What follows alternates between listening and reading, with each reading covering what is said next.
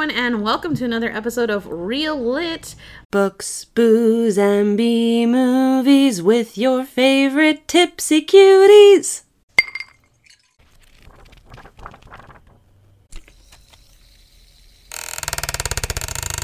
Uh, the show where a college English professor talks to you about the really boring English classics, but makes them not boring because she's drunk and it's fun. I have a fidget spinner. and where me, your uh, resident cinephile here at Allentown Presents, talks about some shitty B movies while also drinking heavily. So uh, enjoy this basically classic literature and movies for dummies that we present to you now. Yeah. what she said. Listen, let the record just state I just knocked a shot and she's not imbibed a shot this night. So when I inevitably am the less coherent one, we're going to remember that. She... remember that no one's going to think poorly of me in response to it. well, I feel like Sam's calling me out on my the fact that I'm not drinking as much, but I'd like to point out that she's drinking a Mike's Hard and I'm drinking a mixed drink that is literally 50% vodka. Points are made like made. vodka. so fight me. points points are made. Fair. So, hello guys. Um this is probably not oh, in order sequentially, but if it just so happens to be in sequential order, and that is just a, crazy random happenstance if it occurs, but if it does, you might remember last time that I said we were going to be covering Last of the Mohicans this episode. We're not doing that this episode because um, I underestimated how much I hate Last of the Mohicans. You can choose a different started, book. You don't have to do that one. Until I started trying to cover it again. Yeah. Um, no, for sure. This is voluntary, which is obviously why I am not doing it because I don't fucking want to. But that's fair. I do also like want to like cover things not necessarily just because I like them, you know, like kind of the whole premise is to talk about classic literature. So I do still plan on covering probably Last of the Mohicans. I'll get to it eventually. Um, That's it was, fair. It was just not something that I was up for in the last um, uh, break since we uh, recorded the last episode because lots of stuff happened and um, I hated it the first time I read it and I hated it the second time I read it and there was a reason that I didn't read it ever again and so trying to reread it for um, note taking this time proved very difficult when I had um, very little uh, fucks to give you, you should just, you should just get the Spark Notes version and like Spark Note, the Spark Note version. The there is there's something inside of me that is a pride thing that being an English instructor, I feel like I cannot just go to the Spark Notes. Which is silly because I would not hold my own students to this standard today, but I hold myself to a higher standard. I mean, good for you, because I for sure used SparkNotes when I was in school. Oh yeah, for oh, sure. Yeah. Um, you know who is never gonna read Walden Pond? Me. You know who should ever read Walden Pond? No, no one. one. Walden Pond sucked. Classic literature that sucks. Walden Pond. Just, just, just from start to finish. Notate this. Take this down now. Get us. Get your stenographer. You have a stenographer on standby, obviously. If you're listening to this podcast, get your stenographer. Listen it right now. Hi, my name is Sam. I'm an English instructor, and this is your permission to never have to read Walden Pond. It sucked. This is direct uh, it's a it's a thing you can take to the bank. It's like a doctor's note, except it's from an English teacher. You hand it to any of your English teachers, they're gonna be like, "Ah, shit, I can't make her read it." sorry, uh, sorry to the ghost of Henry David Thoreau. Like, I'm sure you were a cool dude, but it should be taught in schools. You had a great time out Trash. there. You did. You had. A, you were having a fu- fucking fantastic. I'm so glad you enjoyed your time out there in I the wilderness. I didn't need to read 400 pages of you enjoying a lake. Like, I'm no- good. No, nobody, nobody cares. But, but I'm very glad that you had a good time. Old English teachers cared. Today, so because we're not covering Last of the Mohicans, Or because- Walden Pond. or Walden Pond, which I know I just I could. gave a whole like diatribe about how I'm gonna cover all the things, even things No. that I don't like. No. Um, I could tell you what happens in Walden Pond. we're not. We we may never get to that. I could give you the whole synopsis. It's like three sentences. he's in the woods and he's having a great Dude, time. dude goes to a cabin in the woods and he sits by a pond and he ponders the life yes. for 400 pages. He becomes one with nature. Fuck it. He enjoys it, It and sucked. he doesn't want to go back to society. Cool. One sentence Yep. summary for you. Yep.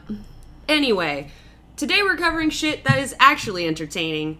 Um, we are going to revisit uh, the fun, ever uh, ubiquitous, and unending well of fairy tales today.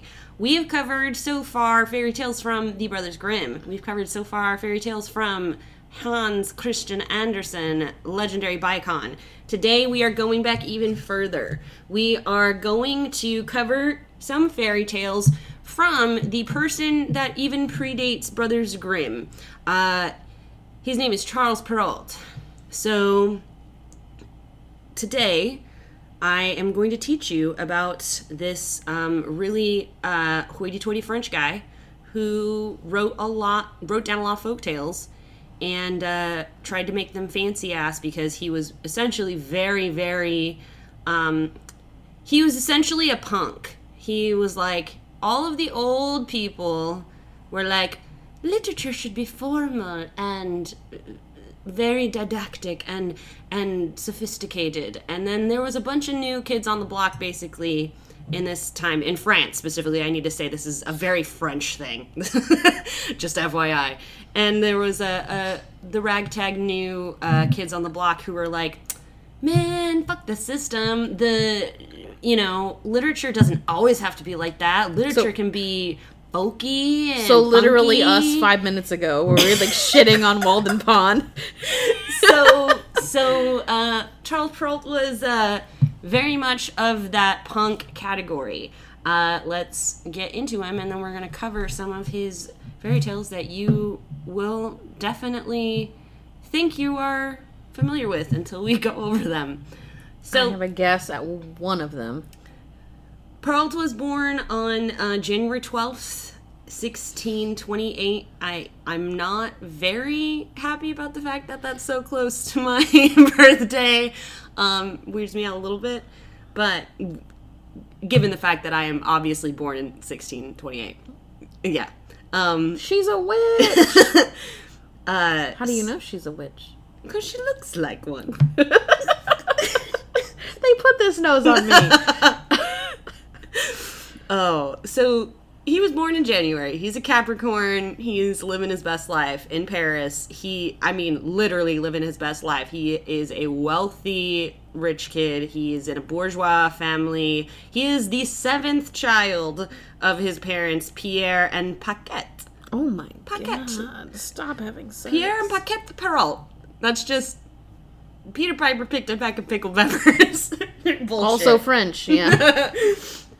Uh, so Perrault was wealthy, so he had a great life. He attended very good schools. He studied law.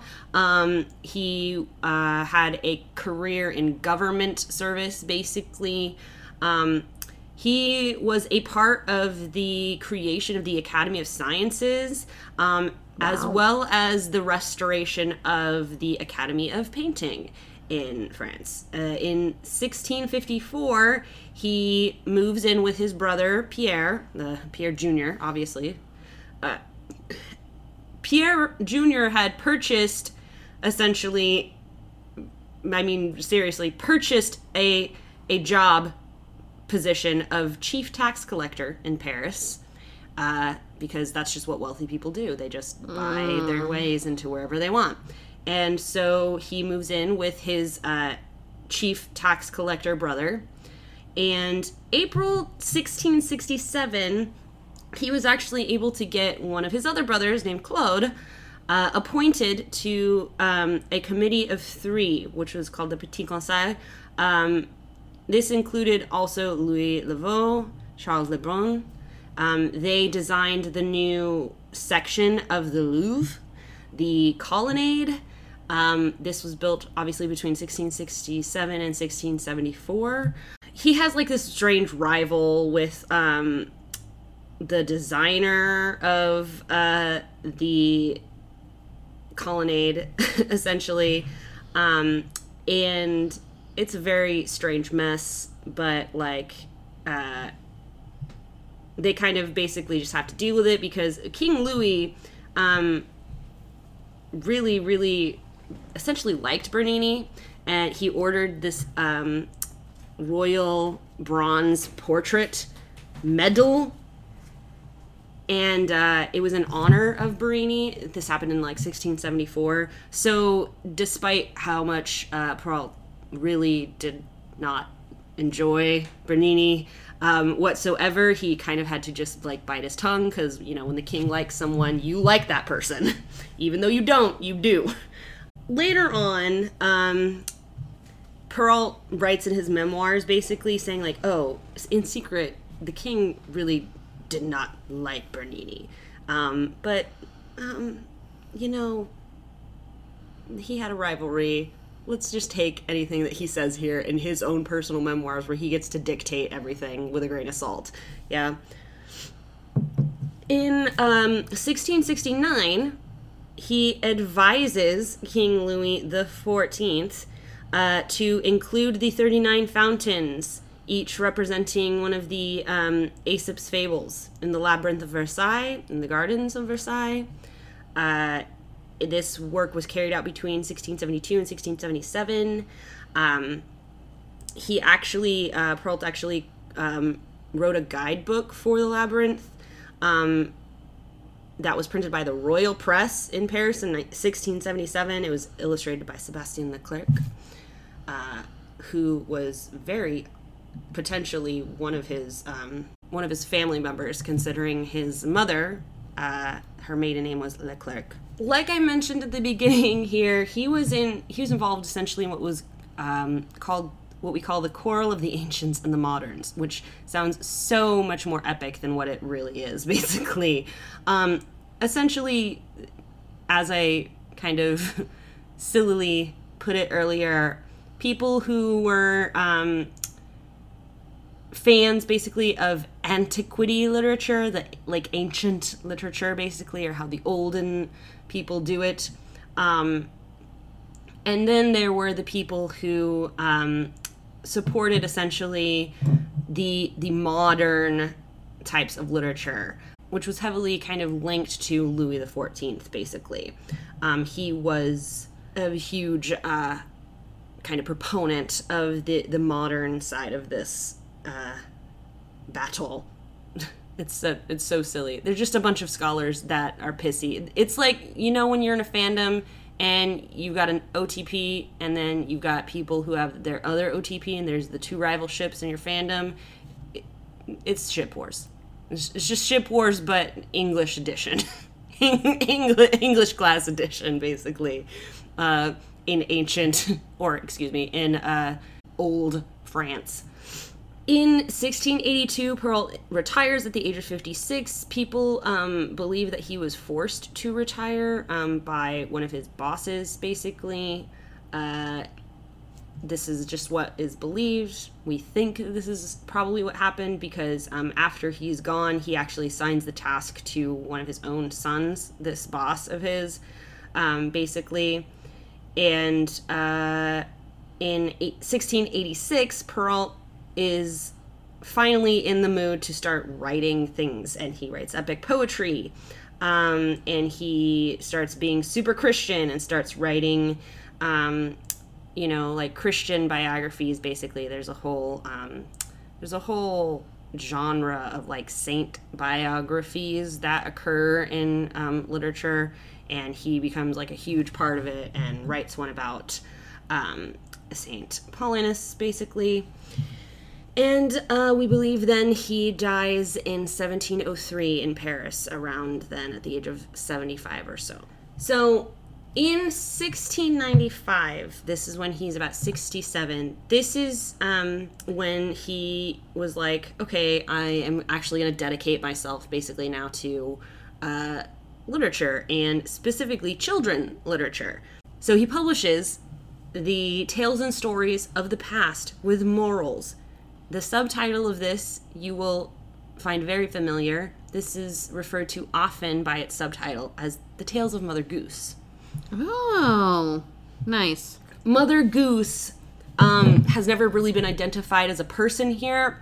Um, what the kind of prevailing theory is is that it's it's essentially just kind of meant to um, almost personify the kind of like rural proverbial storyteller character of folk tales you know the old grandmother who in the corner young you know knitting and Yeah. telling all the kids the stories it's kind of that feel um, that he's just kind of we believe this is the prevailing theory he's just trying to personify there um, and almost anthropomorphize. You know, uh, a huge common theme is having, of course, animals be talking and uh, involved in uh, folk tales and fairy tales in humanistic ways. I love Mother Goose. Yeah. so that is uh, Perrault. I actually had a Mother Goose when I was a kid. Aw. So they, in the early 90s, late 80s, early 90s, they released the original Teddy Ruxpin. Um, and I had one of those where you like put the tape in his back and he would tell you stories. Um, well, I also had a mother goose, and it was a white goose, and she was wearing like a little blue bonnet, and her mouth moved, Yes. and underneath her wing, like one of the wings was just like a flap, like a cloth flap, but basically, and you would open it up and put in the like stories of Mother Goose. Like she came with a set of like fairy tale stories basically and would read them to you. Nice. It was awesome. I love that thing. uh, my grandmother, my maternal grandmother, not our shared grandmother, but um, my other one, uh, we referred to, we called her um, Goose, uh, or Granny Goose, or Granny. Uh, her great grandchildren actually mostly referred to her as Goose. I was the generation where we called her Granny, but her full reference, we all knew her um, growing up as Granny Goose. Uh, and uh, I have a goose tattoo on my thigh in her honor. May she uh, rest in peace and rest in power. Uh, wonderful, wonderful woman, and uh, terrifying. She would use, she used to um, she had dentures, and uh, we would beg her, beg her to do this, and she would only do it every once in a while, no matter how much we would beg. And yeah, you can't do it all the time. not all the time, but every It once loses in a its while magic if you do it all the time. every once in a while she'd go she'd grit her teeth and like shove her lower jaw out and pop her dentures out so that her teeth like stuck out of her mouth and it was the most terrifying badass thing ever That is terrifying. and we would all scream and be revolted and then we would just beg her to do it all the time yeah. um, she's great. I have a wonderful picture of um, in her uh, later years, uh, around uh, maybe a couple years before she finally passed. Uh, I have a picture of me with her, and she's making that face. I caught her in the act of it, but unfortunately, all of the parts where it's actually popping out are blurred, and the only one that has a good um, resolution is right before. So she's making essentially like a like a like a gritting her teeth phase. It's Yeah. it's very very metal and very goose. Fun fact: Perrault actually, when he published this, he published it under his son's name, uh, Pierre Junior Junior. At the state, basically, he did it because he's a pussy little bitch and was very worried, basically, that the ancients of his, um, uh, you know, French rival ship war were going to just, you know, piss all over him, and so he decided to put his son's name on it instead. And um, essentially he is you know this you know of course tales of mother goose. In those tales of mother goose he's most notable like he's most remembered because of this. Nothing else about his life. Um, he's often credited as essentially the founder of what the modern fairy tale genre is. Uh, and his work is um, retranslated and reconfigured by Grimm. Uh, Andersen definitely um, was a scholar of Perrault's for sure. He uh, put down the classics that you will definitely know, like Sleeping Beauty, which is we are covering. He uh, puts down Puss in Boots and uh, a bunch of other fun ones. So today we are going to be covering two of his very notable works. Uh, Sleeping Beauty will be the second one. We're going to fit in a fun little short one first. We're going to cover Little Red Riding Hood. Not what I was expecting. Nice. Just for reference, the versions of these, um, the translations essentially of these Perrault tales, um, I have own and re- have read and essentially reread for the purposes of this episode from a um, folk and fairy tale compendium that I have, edited by Hallett and Karasek, Martin Hallett and Barbara Karasek. And uh, I actually got this book um, when I was in my when I was getting my undergrad. Uh, I had a children's literature course, and this was one of my textbooks that I had.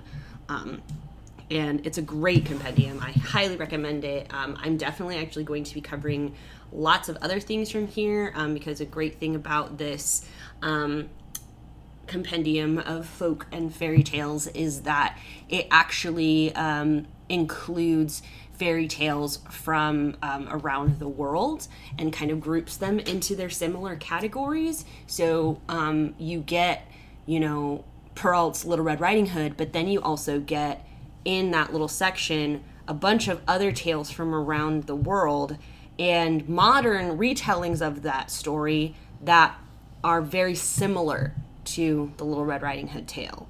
So you get to see kind of the multicultural like similarities uh, of these sort of folk tales, and you also get to see um, the way in which people reinterpret them and kind of um, you know use them for their own purposes as time goes on and uh, changes you know the focus and the morals and um, the themes that go along with these fairy tales and play with um, you know the template of what a fairy tale is basically uh, it's a great great compendium highly recommend so, without further ado, we are going to jump into tale one of two tonight. This is Little Red Riding Hood by Charles Perrault. So, well, not by Charles Perrault. He wrote it down. It was probably by someone that he very, you know, took advantage of and wrote down their their uh, tall tale. So, Little Red Riding Hood. so, there's a little girl but you got to buckle up for this. I'm just warning you because um, you think you what you think I'm going to tell you is probably what the Brothers Grimm version is. The Brothers Grimm version is bad enough. This one's this is its predecessor and it's shorter and it's worse. It's just so much worse. So we've got a little girl she is adored by her mother and her grandmother, and her grandmother makes her a coat, and it, it she specifically makes her granddaughter this coat um, in a fashion that is older, more fashionable, more sophisticated, like an older lady would wear, um, because she wants to honor her granddaughter that way. So we are already um, putting some interesting uh, sophistication and uh, upscaling the age factors here on this girl, this child. She wears this cape, this sophisticated coat um, that is very high in fashion that the much older young ladies would wear. She wears it so much that she gets a reputation for it, that people call her Little Red Riding Hood. Granny gets sick, as we all know, probably. Uh, so her mom makes some cakes and some butter, and she tells our little Red Riding Hood, "Go take this to your grandmother's house." And she's like, "Yeah, I can definitely do that." Like, she's already she's already pulled the tea. Time out. Time out. Red card. Why Red is card's it- been thrown. why is it when Granny gets sick, she gets sent cake, but when I get sick, I have to eat chicken noodle soup and crackers? The fuck is this? when you're old, you're old, man. Fuck it. I don't give a shit about my health. I'm gonna die soon anyway. I'm gonna eat all the fucking Then cake why I send her? Then why send her anything? want.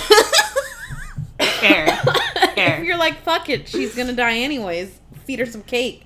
At least make her happy in her last moments. I, mean, I guess. I want cake when I get sick. I mean, I'm an adult now. I guess I could just make that happen. But like, Fair. How shitty is that for kids By to like way, hear this and yeah, be like, if there's anyone oh yeah, out there, Granny got sick, she got cake. You get sick, you get chicken noodle soup and stay in bed, and you get to eat horrible, drink horrible, horrible grape Robitussin. you're Sorry about it. um, maybe if you're lucky, I'll make you a homemade slushy with some diet caffeine-free Seven Up. Yeah, maybe, maybe you might get like a ginger ale, a, some ginger ale with a scoop of sherbet in it. Maybe So, if your throat's fucked up. by the way, if there's anyone who is listening to this who is under the age of college, first of all, um, I'm sorry. Um, second of all, uh, I'm not sorry. It's okay. Just don't ever say these words that you hear me say, you know, around adults, I guess. Um, but yeah, when you hit college, just so you know, you can eat whatever you want whenever you want. Yep. Fuck societal norms. Do you want to eat cake for breakfast, lunch, and dinner? You can do that. I You're did that one hate- time. You're gonna hate yourself. I, But I did that one time, but you but it's, it's like a rite of passage. Yeah. you got to do it because because you can. yep, I'm old enough. I can just buy a whole cake and eat it to myself if I want to. There are no rules. The, There are the no rules, rules. of society are arbitrary and meaningless. This is, Yeah. the, is the moral of this. just so you grow up to be big and strong to 18, and then we don't give a fuck about you. So eat whatever you want. All right, Granny gets sick. Mom's like, "All right, little Cake red, and butter. here's some cakes. Paula Deen. Here's some butter. Go to Granny. She's like, got that. Thanks, Mom. We'll do. She's walking down the road into the forest to go to her granny's house. And there's a wolf, and the wolf sees her. And the wolf wants to just eat her right there because the wolf is very hungry. He hasn't eaten for three days at this It's a wolf. But there's some woodcutters around. So he's like, God damn it, I can't just like jump on this little girl right here because Mm-hmm. like people will see me, I'll get killed. Ain't about that. You're a wolf. You could just drag her body along with you into the woods. Well, he's like, he just goes up and he's like, Hey, what's up? What you doing? Strikes up a conversation. Because he can talk. Oh, yeah. Yeah, exactly. And uh he is like, "Where are you going?" Right? And she's like, "Oh, I'm going to my grandmother's house. She's sick. I'm bringing her some stuff." She is she it is stated in the, in the narrative. She does not know that talking to strangers is just not a good idea. Because it was the 1600s. What do they So know? So she's like, "Oh yeah," just tells him everything. Basically, this is where I'm going. This is what I'm doing. Here's yada my yada granny's yada. address. It's basically. Yeah. And uh so he's like, okay, well this Oh, is an interesting story. He was like, so he makes this a game and he's like, hey, I bet if I take this road and you take that road, I'll beat you. You want to race? You want to race to Granny's house? And she's like, you're on, bitch. And because she's a kid and kids love games.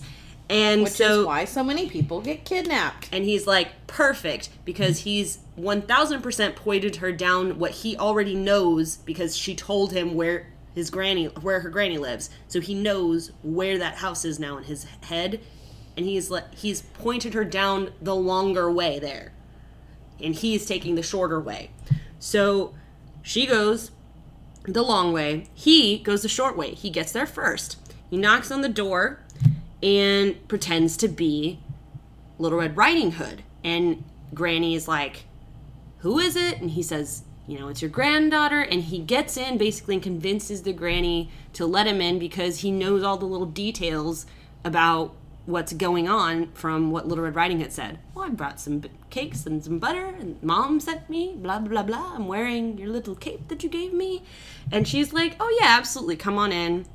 And he comes in and he eats the shit out of Granny immediately. Remember, he hasn't eaten in three days. So after he eats Granny, he gets in the bed and he waits. Little Red Riding Hood comes up to the door. She knocks on the door, and now he pretends to be Granny. And he's like, "Oh yeah, come on in, sweetie." And she comes in, and he's like, "Just, just put, just put the the food over there at next to the hearth, and come on and get in bed with me, and and lay down with me, in bed." And she's like, "Okay," and puts the food down, and takes her clothes off, and gets in bed. Uh huh. the looks, What the fuck? the looks that I'm getting. Why did she get naked? That's a great question. It's, it's a wonderful question. I mean, body warmth, I guess. So she lays naked in the bed with what she believes is her grandmother at this point. And this is when she notices the little differences, the list that we know so well. Just FYI, the list goes like this in Perrault's version. She notices the arms, the legs, then the ears, then the eyes, then the teeth. And then she is eaten. And in the normal versions, you don't get. She, they don't talk about her limbs, or in like the Americanized version, it's like, "Oh, Granny, what big eyes do you have? What big ears you have. It's ears because you in the Americanized version, mouth? she's not naked in bed with the wolf. yeah, what big teeth you have? All the better to see you, my pretty. All the better to hear you. All the better to whatever it is, give you kisses or eat your food or some Random bullshit shit. that he says. Yeah, No, yeah, no. She's lying in bed with this guy. So first she's like, I mean it's a wolf. "Your arms and your legs feel very different, Granny." Yeah, I fucking bet they do. Yeah. So it's like it's gross that a child got naked. Like that there was an, a need for a child to get naked in this story, that Perrault felt the need to put a naked child in this story. But when you think about the fact that Granny is an animal, it becomes a little less horrible because like I'm sure maybe not kids, but like in general, people go to sleep naked with their dogs or whatever in their beds. Like it's not so weird. The weirdest part about it is that her grandma asked her to get into bed naked and she did. That's the problem here. Like her laying in bed naked with a wolf, her laying in bed with a wolf is weird, but like unless it's a werewolf. Is it a regular wolf or a werewolf? What are we talking about here? Or is it just a person dressed as a wolf? So here's the fun thing about Charles Perrault. He gives you a moral at the end of each of his tales. Mm-hmm. He tells you what the moral of the story is. At least he tries to. Yeah. sometimes. This is the moral of Little Red Riding Hood. Children, especially pretty, nicely brought up young ladies, ought never to talk to strangers. Fair. If they are foolish enough to do so, they should not be surprised if some greedy wolf consumes them, elegant riding hoods and all. Now there are real wolves with hairy pelts and enormous teeth, but also wolves who seem perfectly charming, sweet natured, and obliging, who pursue young girls in the street and pay them the most flattering attentions.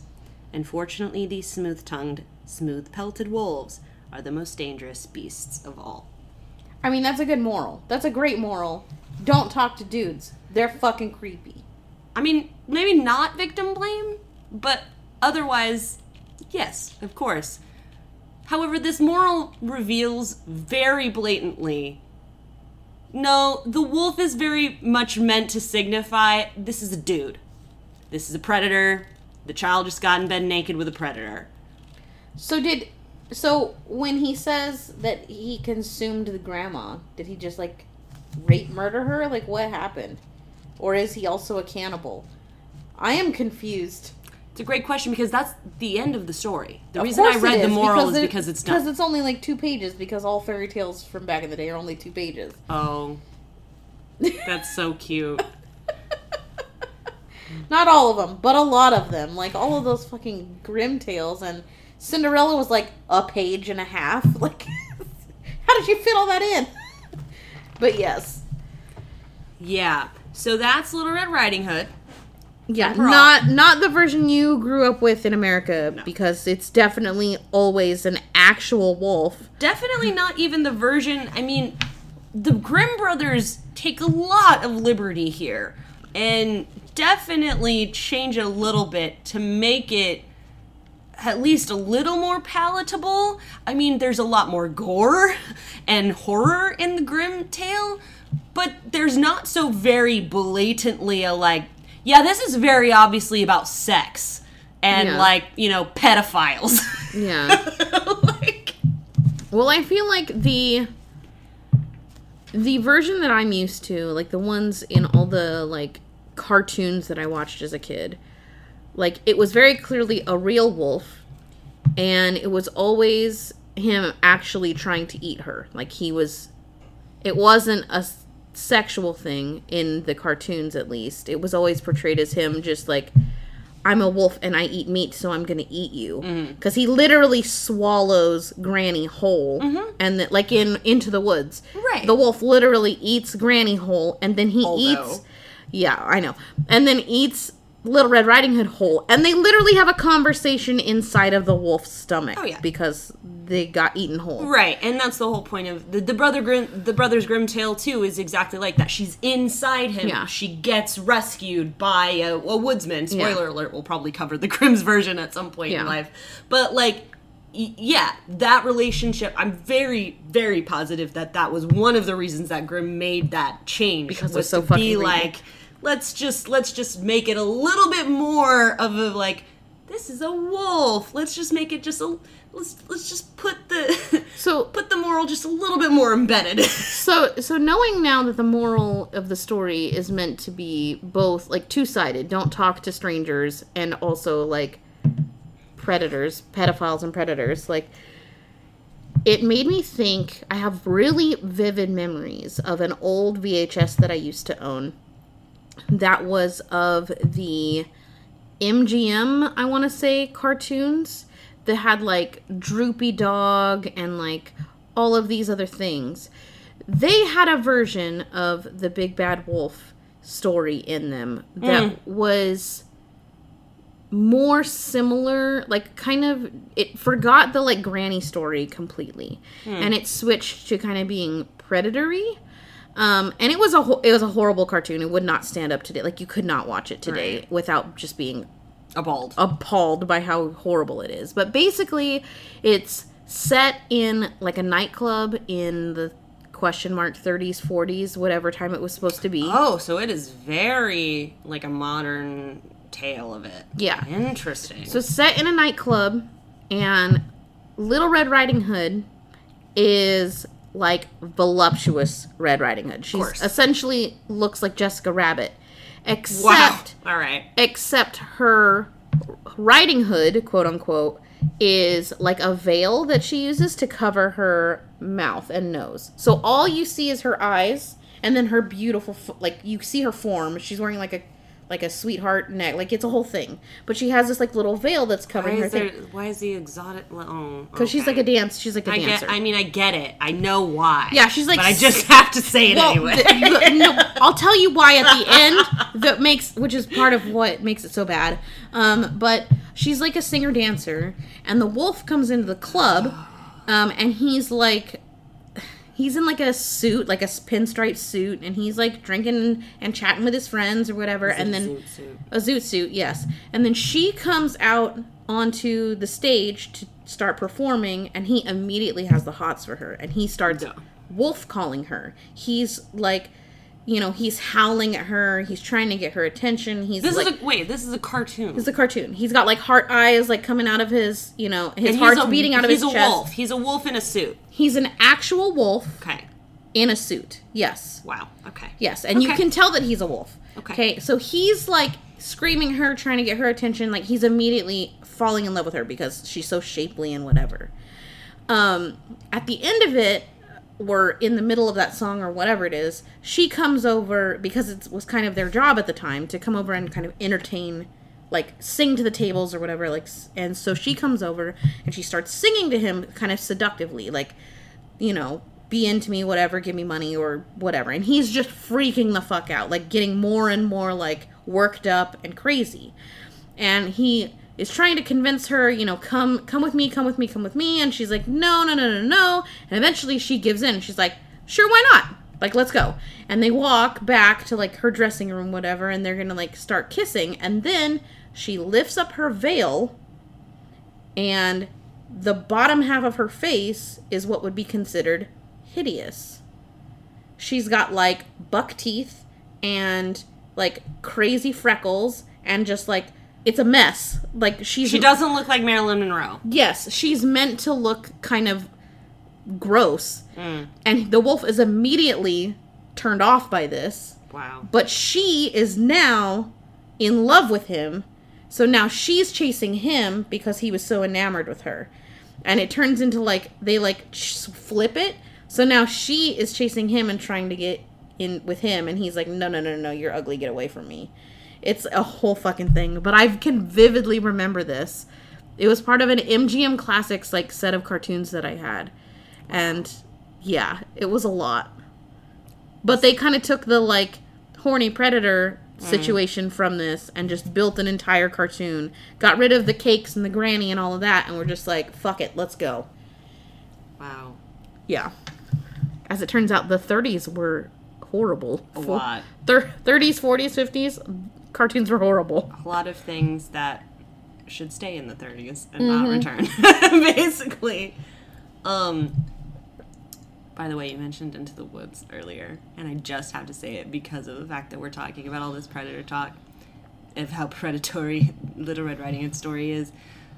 When I've been in Into the Woods several times, theater kids, I know you hear me on this because there's only so many librettos that apparently middle schools and high schools can get when they're trying to get their kids to be able to do stuff. So I've been in Into the Woods several times. When I was in the, Into the Woods in high school, me and my the friends, kids version or the regular version in high it's the kids version. Okay. Yeah, basically, it's which is essentially just the first act. Yeah. Um, so Less violent, less death. Yeah. yeah. Uh, before everything goes to shit, essentially, in that entire Yeah. musical. Uh, when Little Red, so Little Red Riding Hood's entire song. this is not funny. It's only funny to me right now because A, I'm drunk, and B, because I was the one who lived through it, so I have the nostalgic look through on here. But we were like, we, we were in the back. Anytime the girl who was doing Little Red Riding Hood was singing it, she was in on it too, so it's not like we were making fun of her or anything. Um, but the whole song, if you've never listened to the, the Little Red Riding Hood song in Into the Woods after she gets rescued and cut out of the wolf, um, she sings this song about what she's learned basically, and the entire song is just rife with innuendo. And it's just so blatantly like you can't uh, trust strangers. You can't uh, you can't uh, you know take them at their word because i did this and then he drew me close and he swallowed me down down a dark slimy path where lie secrets that i never want to know. And i know things now many valuable things. And like even the do not put your faith in a cape and a hood. It will not protect you the way that they should. And take extra care with strangers. Yep. so much just so much. Anyway uh tales from the the time in your life when sex is funny. Aka high school. Red riding hood we're now going to cover the second tale that i have for you today this is the sleeping beauty in the wood by charles Perrault Another story of a predator. How fun.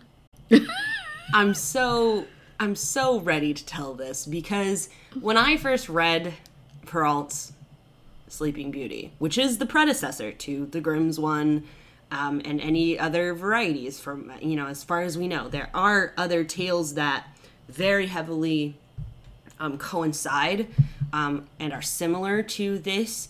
Um, but this is the predecessor of the one that the Western one that we would know today. Um, this is the oldest predecessor of that and it is quite interesting when you compare it to what you think you know as the story of Sleeping Beauty. So, Turns out it's not the Disney one. uh, no, no. Um, so, I mean, parts of it, but very small parts of it. Yeah. So, Sleeping Beauty in the Wood. King, there's a king and a queen, yeah. They cannot conceive. And it said they go to clinics. They go to specialists. They go to, you know, basically witch doctors. They go to church and get blessings. They try everything in their power to get pregnant. Cannot happen for a long time. It finally does happen, and they're so ecstatic obviously that this is the party of the century now. So when she gets born, they're like, all right, we're throwing the christening party. Everyone's got to be there. It's going to be this humongous shindig. Um, she gets fairy godmothers because she's a princess, and princesses don't just get regular godmothers, they get godmothers that are fairies, bitch. And so, not just fairy godmothers, but they're like, we're going to make sh- damn sure she's taken care of. We're going to give her seven fairy godmothers. That's crazy. And it is a tradition that the godmothers, especially the fairy godmothers in a christening, will give the baby a magical gift um, that essentially just sets them up. Yeah. So the christening comes, everyone shows up, everyone's excited, and then an uninvited guest shows up. Maleficent. And this is a fairy that is very pissed that she's not been invited. And everyone sees her and is like, oh shit. Because they didn't invite her because they forgot about her. They forgot about her because she's been missing for like 15 years. She has been locked up in her tower, according to the narrative, and it's been 15 years. So everyone's been like, she's dead, or she something's happened to her, but they've forgotten that she existed. No one's seen hide nor hair of this bitch until tonight. So she comes in and she's like, Why didn't I get a fucking invite? And everyone's like, You're alive? Uh, hello. what up, It's Mal? so nice to see you. Oh my god. Wow, crazy. So they try to mend things over and you know they're like absolutely make room make room get her get her table setting or whatever. But of course because she was not planned to be here she doesn't get the finery and the like all of the like they don't have enough like they got all of them for the seven fairy godmothers and sh- you know they have like gold place settings and a bunch of crazy extravagant gift- shit, extravagant shit that she doesn't get because she was invited because nobody fucking knew that she was alive. Yeah. but she's pissed so she's muttering under her breath during dinner because of this and one of the fairy godmothers can hear her and is like oh no this bitch is gonna go off she's gonna she's wilding Nope. Go ahead. she's wilding she's gonna do some shit i have to make sure that i'm in a position to where if she later on tries to tries to pull a fucking fast one tries to do some shit i'm gonna be able to fix it and make it okay and save the baby. So she just like goes off behind the curtains somewhere and hides. This uh, one of the seven. The time comes for the gifts. The gifts are in this order. She will be the loveliest ever. She will have an angelic disposition. She will be graceful, and this is a this is graceful as in like lithe of limb here. So she's very she she would be poised not just like in terms of demeanor but in terms of actual like physicality basically they say she's going to be as graceful as a gazelle right uh dancing singing and she can play any musical instrument that she damn well wants Ugh. I hate people like that. and will do it flawlessly yeah, I know some people like that. Bitches. I fucking hate it. I'm so jealous. And then we get to the bitch fairy. And she's like, Yeah, she's gonna have all of that. It's gonna be great. It's gonna go to waste because she's gonna prick her finger on a spindle and die. It's not stated when. Oh, okay. All the American versions that I've, all the different movie versions I've seen are all specify that uh, it's like on her 16th birthday or something like that. But It's just, yeah, that sucks for her because she's gonna prick her finger on a spindle and she's gonna die. So none of that's gonna matter for her. And everyone is like devastated, obs. And so the last fairy, the fairy who hid herself away, pops herself out of the dumbass curtain and is like, okay, okay, hold on. Everything's okay. I can fix this, kind of. I cannot fix all of this, but I fix some of it, okay? Um, she's got some powers over there. I can't exactly reverse this 100%. But when she pricks her finger, okay, she's not to die. She's to fall asleep. Just, just a little nap. She's to sleep for 100 years. And then at the end of that 100 years, a prince will come and he'll wake her up. And everything will be fine. And the king is like, cool, cool, cool. Um, not exactly the best ending, but I guess better than death. Sure. So, even though you've just saved her, I still don't want a spindle in my house anywhere. I let's just let's just ban spindles. Let's just take them out of all of my lands, basically. And he makes a decree no one in any of the lands that he is king over can have a spindle ever. This is a decree, yeah? 16 years go by. There's your 16 years. Princess now is hanging around in the castle one day, bored AF, wandering around. She comes into one of the rooms that she's, I don't know, hasn't explored yet in 16 years in her large ass castle, obviously. And there's this old woman in here who is using a spindle. And the narrative specifically says it's an old woman. So it's not like this is a new bitch that's been born in the last 16 years or something. It's an old woman, but she just didn't know that that she wasn't allowed to use spindles.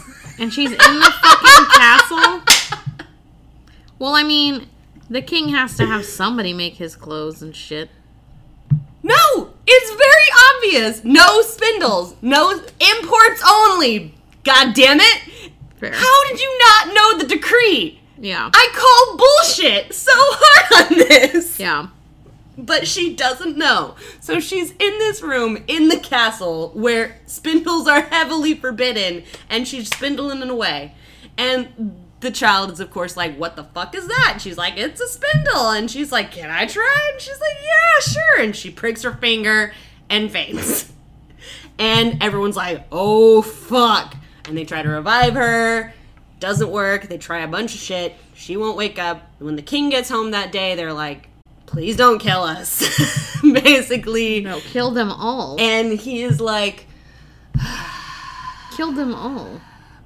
So Kill that old lady because there's a rule. Kill any servants who let that old lady into the castle. Kill any servant who Where is- did the spindle come from? who is in charge of cleaning up the castle and didn't see that spindle and go, "Oh, maybe I should burn this."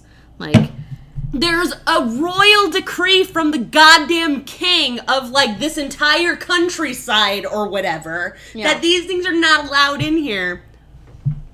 The king is a beloved king apparently for a reason because he's much much more forgiving than I and he doesn't kill anyone in this scenario. No.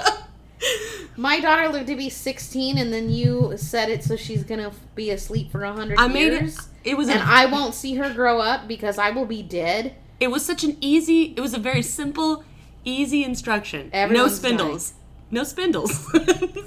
I don't understand how that slipped through the cracks for you. So he is very upset, but he's like resigned. He's like, obviously, I did know that this was coming, no matter how much I wanted it to not happen. So he and his queen, they deck her out. They, you know, make her resting place, eh, you know, very elaborate and gorgeous and decorated, and they get her all situated and nice in her um, bed chamber, basically. And then they call the fairy godmother that made this in the first place, that saved her essentially from death in this scenario. And she is in a land when she gets this, I don't know, um, like magic message. Who knows? Magic message. Magic message. She's in the land called Mataquin, or we're French, so probably Mataki. Mm-hmm. Uh, she's in the land of Mataki, and she gets a magical message, and they're like, Which is what the land of butter. and the magical message is like, obviously this is from the king who um, yeah you're the godmother of my child. Yeah it's happened. She's fallen asleep. I need you to get your ass over here. And she's like ah fuck. She gets on a chariot flown by dragons and dragons fly her to this king's castle. And she's like okay. She looks around. She's like you've done a beautiful job this is wonderful she'll you know she'll be very happy when she wakes up. But she's like i don't want her to be very lonely when she wakes up. So she enchants the entirety of the castle. She enchants all of the people in it all of the food everything so that everything including the castle itself just basically falls asleep with her on the spot. And she's like all right they'll revive with her. So that way, when she wakes up, she won't be alone. And the king is like, Thank you. That's great. And so the king and queen basically seal up the castle and make a royal decree in their land that no one is to ever enter it now. It is forbidden to be entered. And they leave. Because um, they're like, fuck this place. It sucks. It gets overgrown over time because it's left alone. So it gets wooded and viney and all of that fun stuff, yeah? A hundred years go by. There is a new king in these lands now. And his son, the prince, is hunting in the woods, and he sees in the woods, kind of farther in the distance, these spires rising up into the sky above the tree line. And he is like, the fuck's that? And he asks around in the little village of you know the woods where he's at. They have a bunch of old wives tales basically. Oh that's you know it's this old abandoned castle. It's where the witches go to perform their rites it's where the it's filled with a bunch of ghosts and uh, no it, the ogres take the kids there to eat them from the deep dark woods. But one old man says, No, I remember when I was very young, my dad telling me that that castle has a sleeping princess inside it. Um, and she's waiting to be rescued. And the prince is like, Sign me the fuck up. And he goes, That is actually, I can't believe I didn't even look at that. That is the direct line that I wrote in my notes. Prince is like, Sign me the fuck up. Nice. so he goes to the castle. He gets to the entrance, and the shrubs actually open themselves up for him. And he's like, convenient. And he walks in, and they close behind him. And he finds the whole place very eerie because everything is exactly as it was 100 years ago. They're all just still sleeping. Um, and it's, he walks through it, and it's a very eerie feeling because at first he doesn't know that you know he's walking around thinking to himself like is this been a massacre? Because everyone's lying on the ground. It's a very uncanny valley feeling. Um, and he kind of finally realizes oh no they're alive because they're you know breathing they're just asleep. And he finally finds um, the princess yeah. And he of course instantly is in love with her quote unquote love with her. And he falls to his knees Boy, next to her. lust. she's asleep. Right right Very clearly, lust. You know nothing about her. You Yeah. have never met her. You've heard her say zero words. she could be a this point- hardcore bitch. Like you don't know. She wakes up when he falls to his knees in front of her and basically is like, What took you so long? I've been waiting such a long time for you. And he is just enamored with her and they talk. When she wakes up, everyone else in the castle wakes up with her suddenly and everyone's like, Ah, fuck yeah! This is amazing. Okay, it's time. Yes. But she and the prince are just talking away. They are lovebirds. They have so much that they need to talk to each other about. They talk and talk and talk all day until eventually the people in the castle are like, okay, yo, bitch, I'm hungry. I haven't eaten anything for a hundred years. Let's get this show on the road, basically. And they're like, oh, fuck, sorry. Yeah, you're right. You're totally right. We should eat, basically. And so they have this huge, great festival feast and they get married in the chapel of that castle that night. And they have a honeymoon where they bump uglies all fucking night. The narrative is very, very assertive in stating she was not sleepy at all. You know what I'm saying? She didn't. She didn't she need a for a wink of sleep that night. She slept for a hundred years. What if she Nudge, need more nudge. sleep for? So essentially, the morning comes, the prince leaves, he promises he'll be back, he goes home. He does not tell his father, the king, where he's really been. Ain't that some shit? You got married and didn't say a damn thing to your fam. Like, So he gives, you know, excuses that his father believes, but his mother, the queen, is like, I smell sex. Basically, I can I can smell something something going on. And she tries to wheedle it out of him, but he will not tell her. The reason that he has lied to his parents, in particular his mom, is because he is afraid of her a little bit because his mom is part ogre. Cool, cool, cool, cool, cool. Tight, tight, tight, tight, tight. He's like, I can't tell her about this because I just don't want her to maybe eat my wife, basically. So he lives a double life for years. He is married to the princess and she stays in her former castle and he goes and bees with her. And he like gives her two kids before his dad finally dies. And he becomes king. And he's like all right now that i'm king now she can't fuck with my wife or my kids at this point right? So now i'm fully okay with bringing her into the limelight so as king, he's like, I am married. This is my wife. These are our kids. And his kingdom was like, fucking great. We love it. And he brings his wife, you know, the new queen and um, his kids. Which, by the way, there is a daughter and a son. The eldest daughter is Dawn. The younger son is Day. And uh, creative. they're like three and four, or four and three, or something like that. Yeah. And uh, he's like, well, you know, now that I'm king, um, obviously I gotta do king shit, so let's start a war somewhere. And he has to go off and fight a war.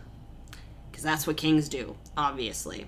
So he's like, hey, mom, gotta go fighting in a war, take care of my wife and my kids while I'm gone. And she's like, absolutely, my son, my beautiful baby son, I will totally do that.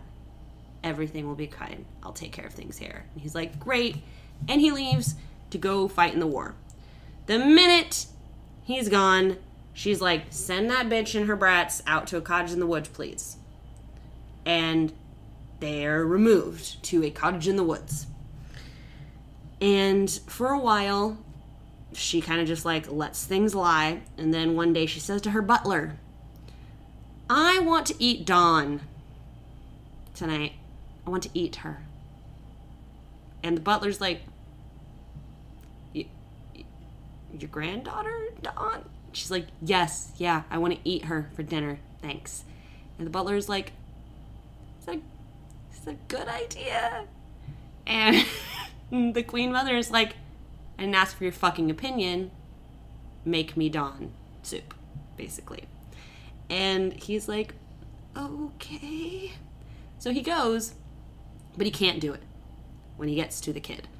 So instead, he takes Dawn and gives it gives Dawn to his wife, who hides her away in like one of the cellars of the castle, basically. And is like, I have to figure out what to give her now, so he slaughters a lamb in Dawn's place and dresses it up and makes it all spicy and with a sauce and so it's so delicious when he feeds it to the queen mother that night that she doesn't even realize that it's not actually child that she's eaten. Yeah? And she's very happy with herself. And the you know queen at this point now is like where the fuck's my daughter? No one knows no one knows. Question mark question mark question mark. A couple days go by. Queen mother comes back to her butler and is like today i'm feeling like i'm gonna have day for dinner. And the butler's like uh, we're, we're gonna do this again? And she's like yep. Mm-hmm. I want him tonight. Thanks. And the butler's like great. I'll get right on that. And he goes and he can't do it again so he spirits day away to his wife and the wife hides her hides the son now in the cellar and he kills a goat i think this time in place of the young boy and does the same thing and convinces the queen mother that he has fed her her grandson. And uh, this satisfies her again for a while. And now the queen the actual queen is missing both of her children and is uh, at the end of her rope basically and you know devastated.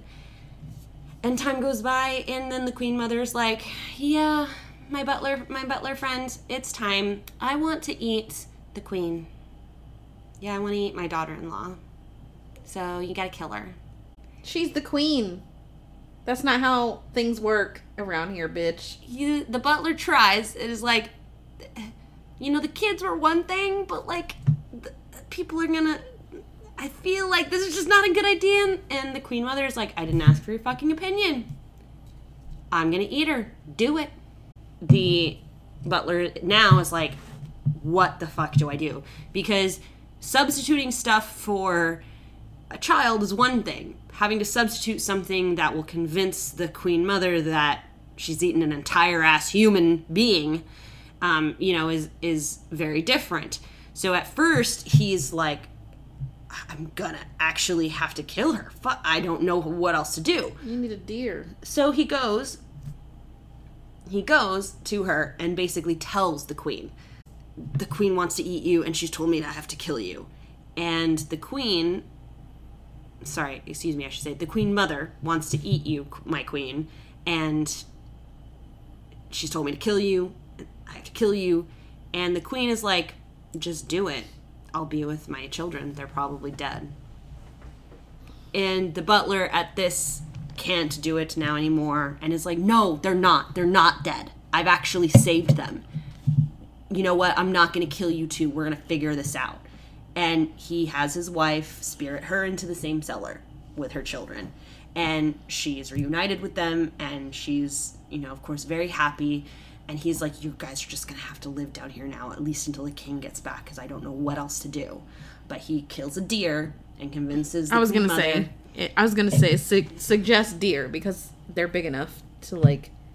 That's how much meat would be on a human. Yeah. So he kills a deer um, and uh, convinces the queen mother again. And she's very happy with herself and is devising like the plan for how to tell her son, basically, like what has happened to his queen and his children. Like, oh yeah, they've just they just uh, they they died in a really bad accident. I don't even know. It was just so so tragic. So sad. I couldn't save them. Basically, is her plan everything is cool for a while. They're living in the cellar, but unfortunately, one day, because kids just kind of get used to their environment, so they get more and more comfortable where they are. And one day they get a little too loud, and the queen mother hears one of them and recognizes the sound of her grandchildren's voices and is like, What the fuck? And opens the cellar door and finds them and is pissed the hell off and grabs all of them and seizes the butler and his wife and has them all bound up and brings them out into the front of the castle basically at the town square let's call it that Yeah. and is like get me a big ass vat put a whole bunch of ravenous beasts in that vat these bitches gonna pay for pissing me off basically Again. She is the queen. mother No. Sleeping Beauty Oh, yes. is the queen. How can anyone listen to this queen mother bitch? Like, that does not make sense. That's not how kingdoms work. That's not how the hierarchy of families work. essentially everyone is basically terrified that she's just gonna eat them too So kill her. She's an ogre. That's what you do with ogres. this isn't But also, isn't the prince part ogre? Like, okay. Sorry. I'm just at this point the, just- at, at this point the prince is yeah like a quarter ogre or something like So- that for sure So like he needs to just roll up at just the right moment. ogre Roll up at just the right moment and rip his mom to shreds. Let's have. Let's It's funny get- you say that. Let's get to it. So essentially, she's made this whole vat in the town square and is dragging them, you know, her daughter in law and her grandkids, and now the butler and his wife. And she's like, I'm about to burn all you bitches and eat all your asses. How dare you not let me eat you in the first place, I guess. And this just so happens to be the time that the king rolls up back from war. And it's like, the fuck is this? Wh- wh- wh- wh- Who's done this? Unhand them! What are you guys doing? And everyone's like, sir, and points to the Queen Mother. And the Queen Mother is so pissed that she's been thwarted in her plans that she just throws herself into the vat instead and kills herself.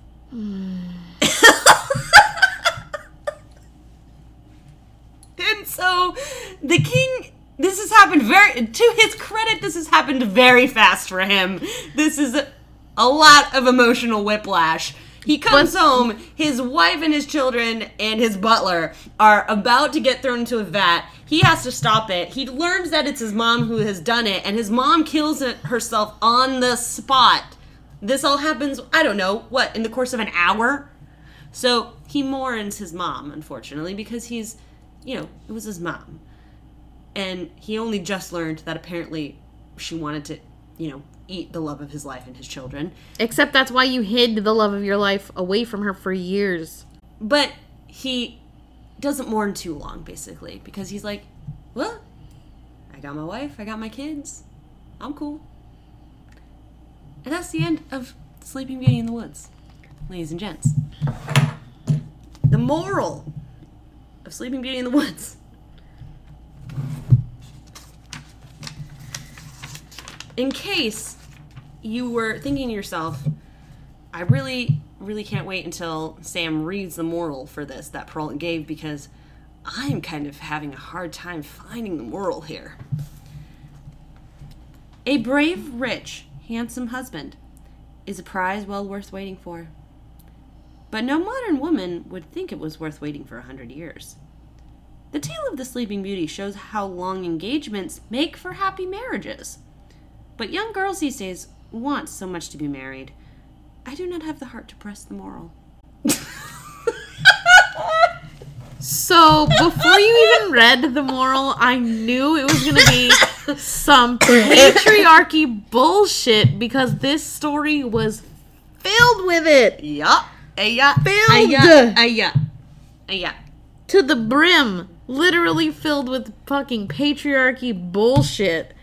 She's so mad. you can see her face. So okay, like let's let's not even like let's forget about the fact that Sleeping Beauty could only be revived by this fucking magic prince who rolled up in her castle, and that was the only way. It had to be him, and he mm-hmm. had to like fucking Because well, that's because in that's this story, obviously he- the only purpose of a young girl's life. in this story he marriage. just showed up, but in most stories he has, He to, has to kiss kiss her, her, yeah. which is rape. But True Besides that- love's kiss yeah, should Um, be consensual. So, my honestly, as much as I don't like the Queen Mother, the biggest like patriarchal bullshit in this story is how she throws herself into a vat to die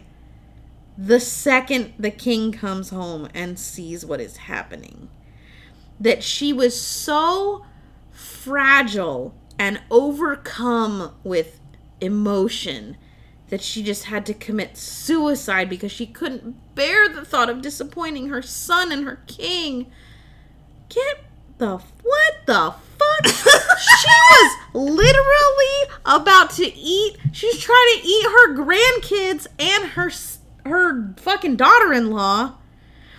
But the second this dude who's supposed to be quote unquote in charge shows Oh, no, up, he can't actually know. If she was going to be able to explain it away, then that's fine. She's totally fine with eating children, basically, on the down low. Um, but uh, the men cannot know.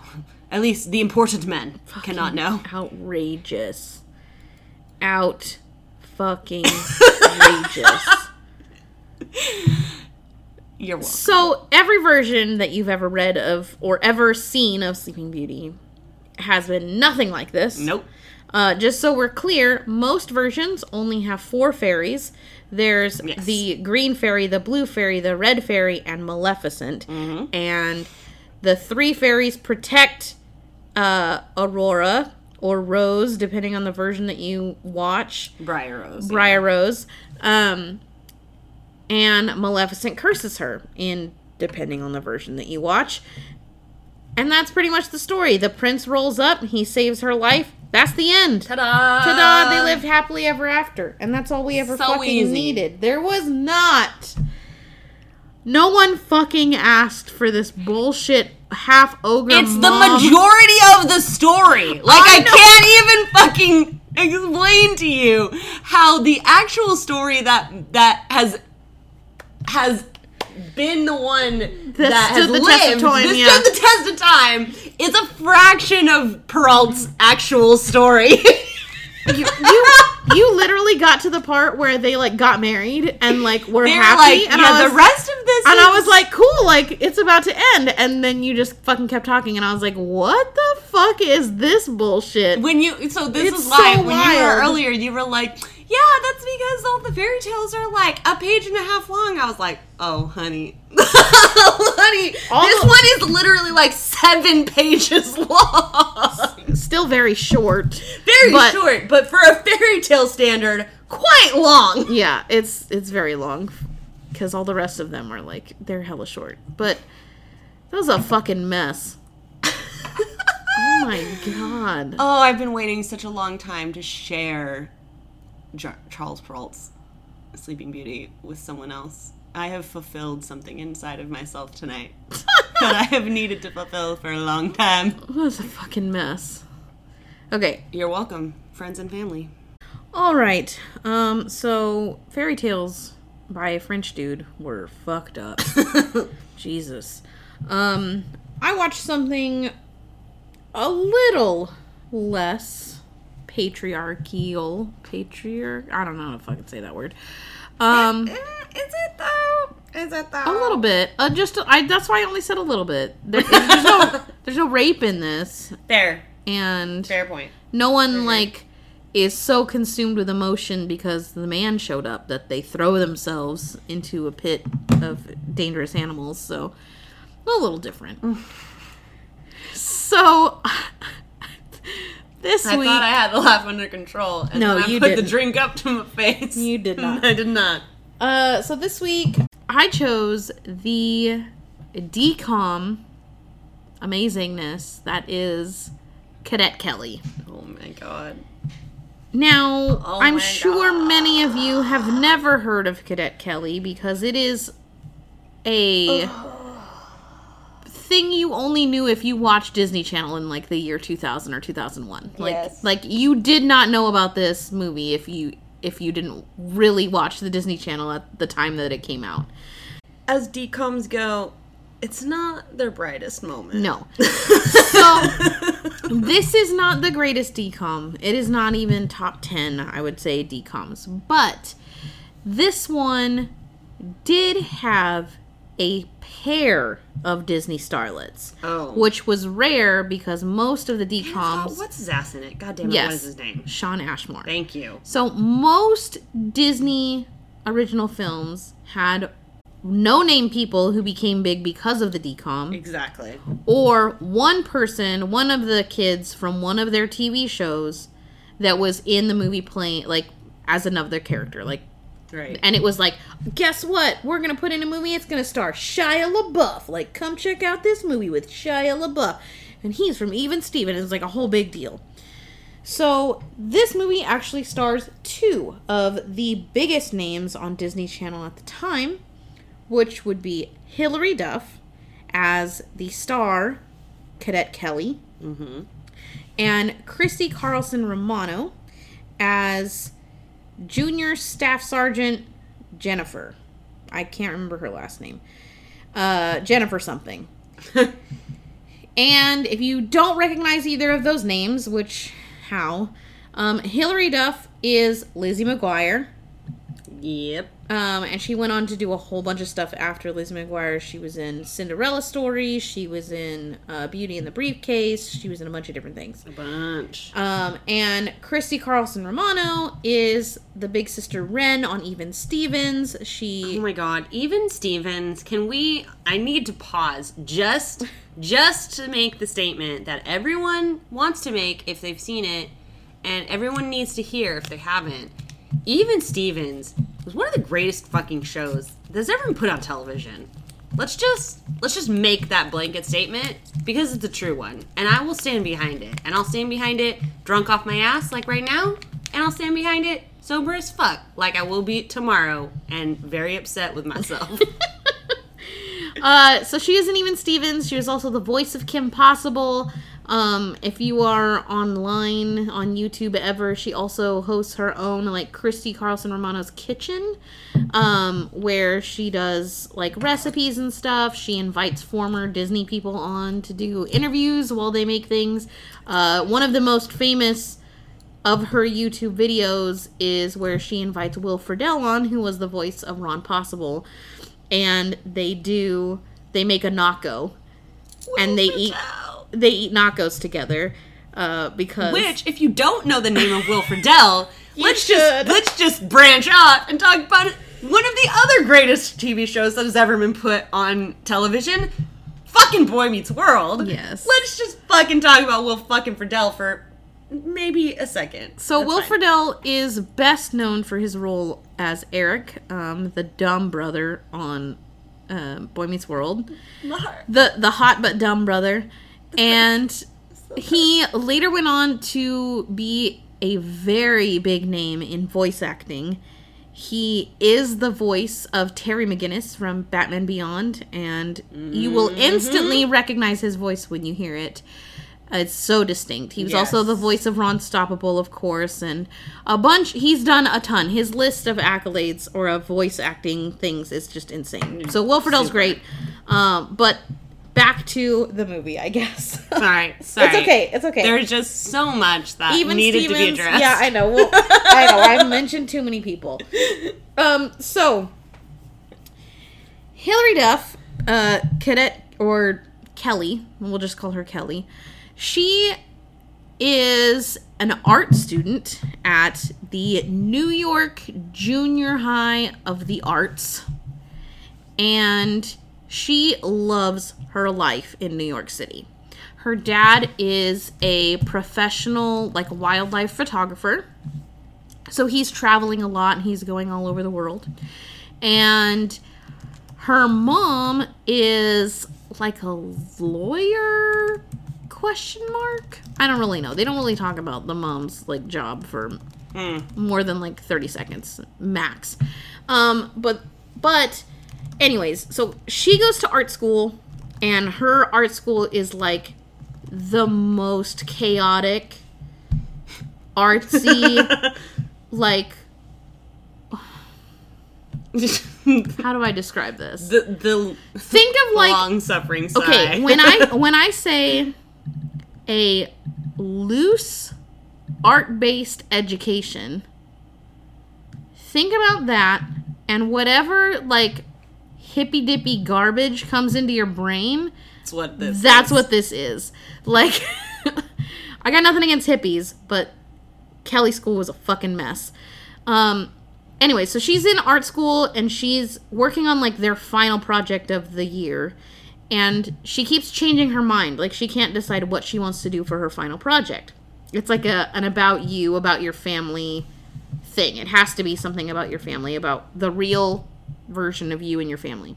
So she decides to change it to a documentary style that uh, to a documentary about her family. And she starts following around her parents and describing her life and all the things that are going on. So she talks about her dad and how he's a wildlife photographer and then her mom and they're happily divorced and everything is beautiful and her life is great. And then she introduces mom's boyfriend um, who is known as sir they like never give him a real name he's just sir and he's played by the great Gary Cole. If you don't know who Gary Cole is, go watch Office Space. He's the horrible boss who's like, I'm gonna need you to come in on Sunday. like, he's fucking great. wow So, i do remember that. yeah, so that's the mom's boyfriend. And everything, everyone's happy, even though they're divorced, everyone's happy, everything's good. And Kelly's, you know, living her life. Her dad goes on assignment to the jungle somewhere, and he's gonna be gone for a long time. After the dad is gone, her bio dad is gone, um, mom tells her, Hey, guess what? Sir proposed, and I said, Yes, we're getting married. And Kelly is like, Hell yeah, I'm so happy that you're happy. That's all I've ever wanted. Like, cool, we're getting a new person in the family. Like, let's invite him around some more. Like, let's, you know, let's do all these things. So, some time goes by. They don't ever really specify how much time, but what I would assume is roughly the entire summer because they we don't really see anything. But the next time we see Kelly on screen, it's like the day before the wedding, and her and her mom are out shopping and like prepping things, and uh, we get a glimpse of the mom and her fiance just prior to meeting Kelly inside the store where she's like dropping things off to take to give to Sir to go take to their mm-hmm. wedding venue or whatever. And he's bugging her like have you told her yet? Like you need to fucking tell her. I remember this. And she's like I, I will i'll tell her. I'll, I'll make sure i tell her today like because we're hanging out all day. I'll make sure to tell her. So you get kind of like what the fuck what is he talking about mm-hmm. So while they're hanging out that day mom is like talking about all these cool things that are going to happen now that they're married and she's like yeah we're going to do this we're going to do that and we're going to you know we're going to hang out here and we're going to do this and it's going to be so much fun and we're also going to move and we're going to do this and we're going to do that. And she's like kelly's just like oh cool we're going to do that and we're going to do that. And she's like whoa whoa whoa whoa whoa whoa whoa. Did you say we're fucking going to move? Because keep in mind if i haven't said it already kelly is 13 mm-hmm Okay. This is like peak my world is gonna melt down Oh, if like sure. shit changes at all. mm-hmm So her mom has to explain to Kelly that Sir has just received his next orders. He has made this promotion that he has been trying to make his entire life. Like this is the goal, the dream job for him. And he will be the commandant of a school. Um, and they're going to move on to live on campus at the school where he's going to be in charge of, like the principal, basically. And Kelly's like, uh, no, I'm good. Like, how about I just stay with my friend and I'll finish out school here and you guys can come visit me on the weekends and it'll be cool. And her mom's like, no, no, no, no, no, you don't understand. You're 13. You're, coming with us. You don't think like, that this what you're isn't- saying is strange, but it's very strange. You're not doing that. Yeah, this isn't an option. Like you, your only option is to come with us. You're gonna, you're gonna go, and also you're gonna go to the school, which is a military school. And Kelly's world just basically falls apart at this moment. She's like, "Are you fucking kidding me? Like, I go to art school and I love my school. Like, Right. it is perfect for me." She at the beginning she was doing like ribbon dancing and stuff, and like perfectly cool with it. It is military school is the last place that she would get caught, like be caught dead in. So then we fast forward again um, to her first day at military school. She rolls up. She's wearing like this hot pink outfit. She's got this big old suitcase of like clothes that you would need to go if you were going to a boarding school, but not things you need at a military school because they provide you with your uniforms and everything. And she gets to her bunk and she's immediately just like, the fuck? She doesn't fit in, clearly. She's artsy and, you know, not cut out for military school. She doesn't know any of the rules. She doesn't understand, like, I feel like most 13 year olds are just not cut out for military Yes. school. Yes, I agree. I agree. It's not really a great place for young teens like that. Um, but she has like military school is not on her radar at all. Has never Right. been on her radar. She doesn't understand military time. She doesn't know. She doesn't want to wear the uniform. Like she wants to add her accessories and have her it. bracelets and her scrunchies and all these different things. And Christy Carlson Romano, who is her female staff sergeant and in charge of her dorm, is basically laying into her every chance she gets, calling Right. her a maggot, basically like you're horrible, you suck, like get it the fuck together, Hilary Duff. Huge military Like- brat vibes. Yeah. So you're basically you're horrible and uh, you need to fall in line. And Kelly is pushing back every chance she gets. And because of this weird rivalry they have between them, or this weird hatred thing they have between them, they are constantly making each other mad and doing things to hurt each other. Sometimes on purpose, sometimes not on purpose, but it's rough. We find out in the next scene that there is a male junior staff sergeant named Brad, played by Shawn Ashmore. Shawn Ashmore, He's so fun cute. and the best. and Jennifer, Christy Carlson Romano's character, really, really likes him. They are both the same age. They're both high in rank. They're together all the time because they're like the co-ed captains of all everything. Um, and they have this really like seemingly boyfriend girlfriend relationship, but not really. Like Yeah. like Jennifer wants it clearly, and Brad's just kind of aloof. There. Like he doesn't he doesn't know what's going on. Yeah. But everyone knows that Jennifer, all the girls know that Jennifer, like that's She's her man. That's her man. Don't mess with him. And Kelly's like, oh, but what makes him her man? But are you like, together, together? but are you like together? Because like, because like Brad pretty fine though. Uh, so Kelly immediately like s- tries to get into every opening that is possible with Brad, even though she's 13 and he's 16 in this movie, and you know, middle school. problematic? It's problematic. It would be problematic if Brad was like advancing Oh yeah. but he never like he never is. Yeah. Brad is literally aloof to both of the girls the whole this. time. I do remember this. He's Yes. very just like cool. I'm just here. Like he's he's laughing. He's like laughing at the funny situations that they keep getting themselves into, but he's not like going for one or the other. It is. It's very much not a very like. I feel like in comes there's a very stereotypical like. Okay, the heartthrob is very obviously the heartthrob, and that every scene that you have with them, they're innuendoing in some way of emotionally, I should say, not sexually, but like you know. Every interaction with the love interest is kind of laden with that romanticism. And I mm-hmm. do remember from the last time I watched this, was was ridiculously too long ago.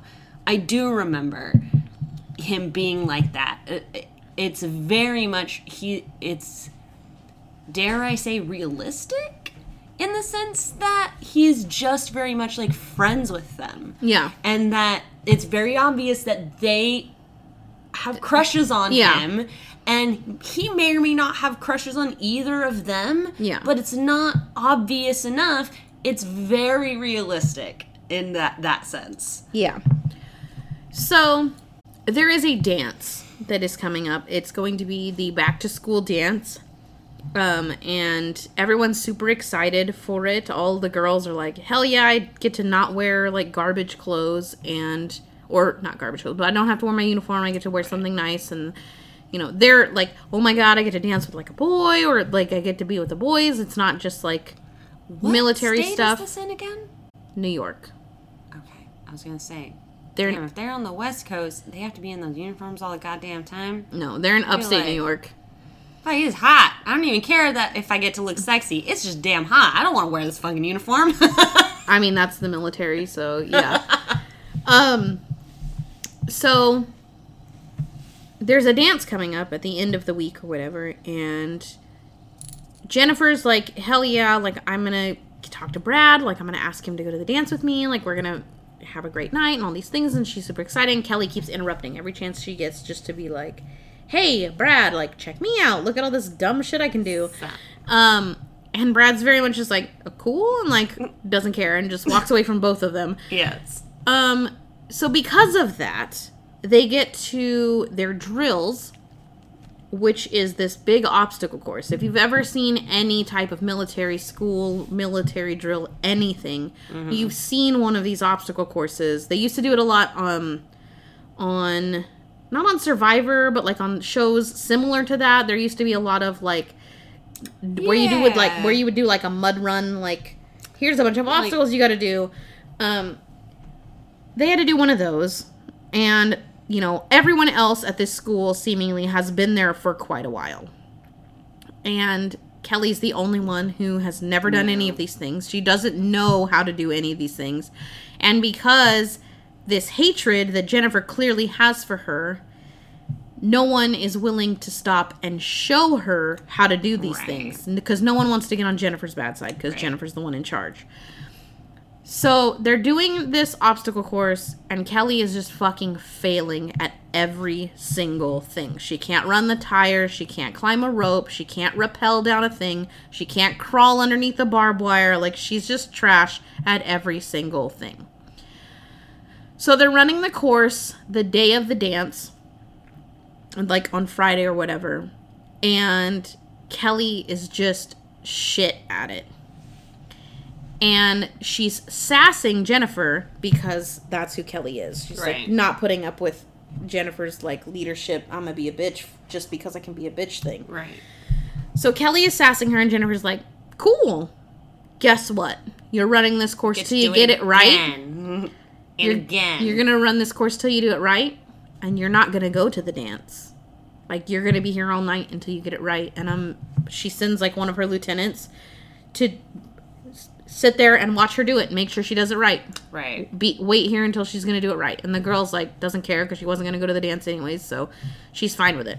In this moment, Kelly is just like fucking furious because she put in a lot of work to help her new best friend Carla, uh, like get a dress because she didn't have a dress and all these different things. And she's like, you know, she's kind of a fashionista, but not really. She's just like a normal, not Yeah, military She's person. a normal, girly thirteen year old. Yeah, she's a there you go, girly 13-year-old. Not normal, just girly.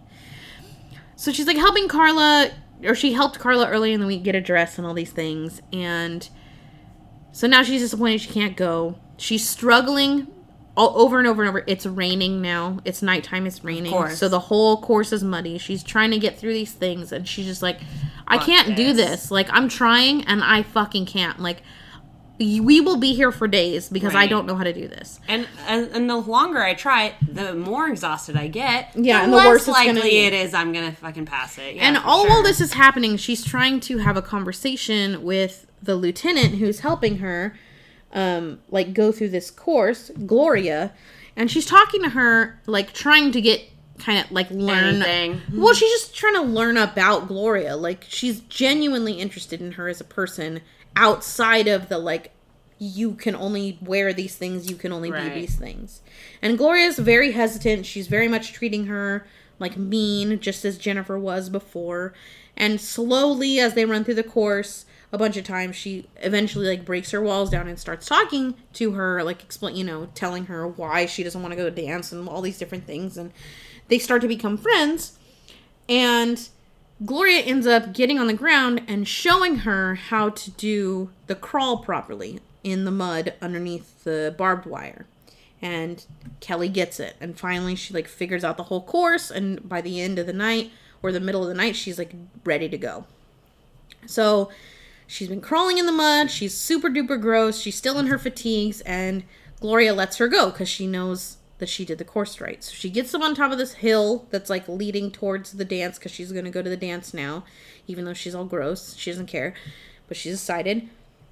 And she gets to this top of the hill and she looks at this fucking like dance thing and she trips and rolls all the way down this big ass fucking hill Oh my god. through the doors No. that like swing. This would not happen. No, it wouldn't. through the doors, the swingy doors that lead to the dance. And she's like on her feet now. Like she is rolled and she's now on her feet trying to stop herself, like slipping, slipping on the floor because she's all muddy and wet and gross. Right. And she, everyone's moving out of the way. And the only person that didn't move out of the way is Jennifer in an all white dress who catch m- catches muddy Hilary Duff. So now Jennifer You is what you sow. now Jennifer is beyond fucking pissed because she was at the dance with Brad, like they were mm-hmm. together dancing or whatever when this all happened. And she storms off because she's now covered in dirt. Mm-hmm. And Kelly's just like, Hi everyone! Like she made a big entrance into the party and she's like, Hey, cool dance and like whatever. She doesn't care. You gotta own it. You just gotta own it. Yeah. Uh, the next day, she gets up and she receives a letter from the commandant telling her that he needs she needs to meet him in his office. So the principal, basically, of course. which is her stepdad. Yeah, that's right. Yeah. That's right.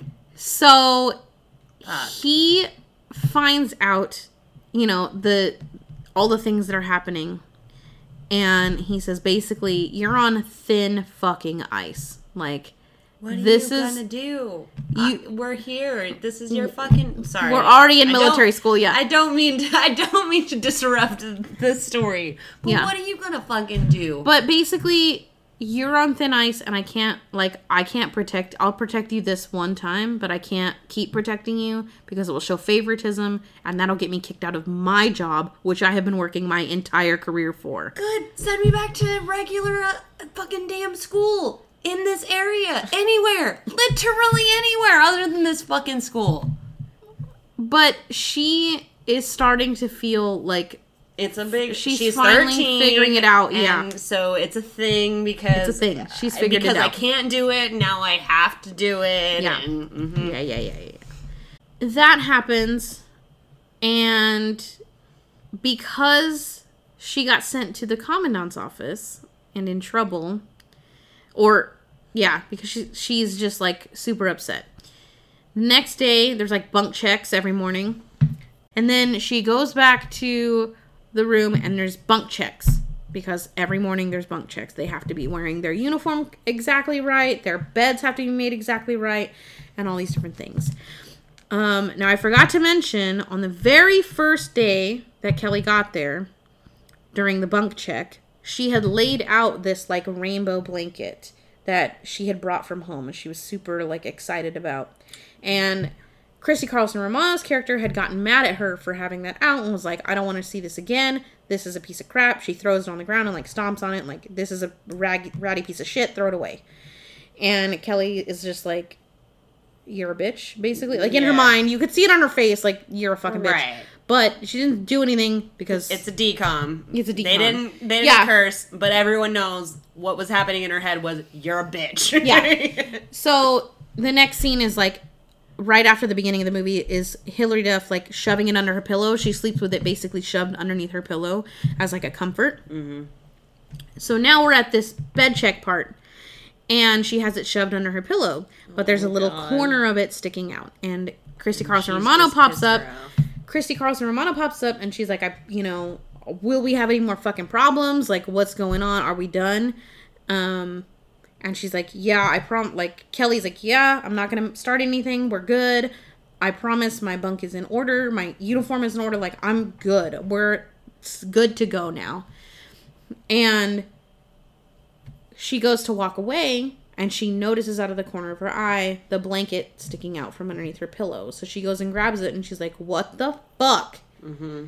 So she grabs the blanket and she rips it up into pieces. It was like 2021 me, 2021 me is looking at this like I would have fucking smacked a bitch down. Like even if that blanket was just a cheap thing that like some random person, one random friend of mine handed to me, you do not have the right to destroy my Don't fucking fuck my property. up, Like yes. I will fucking murder you.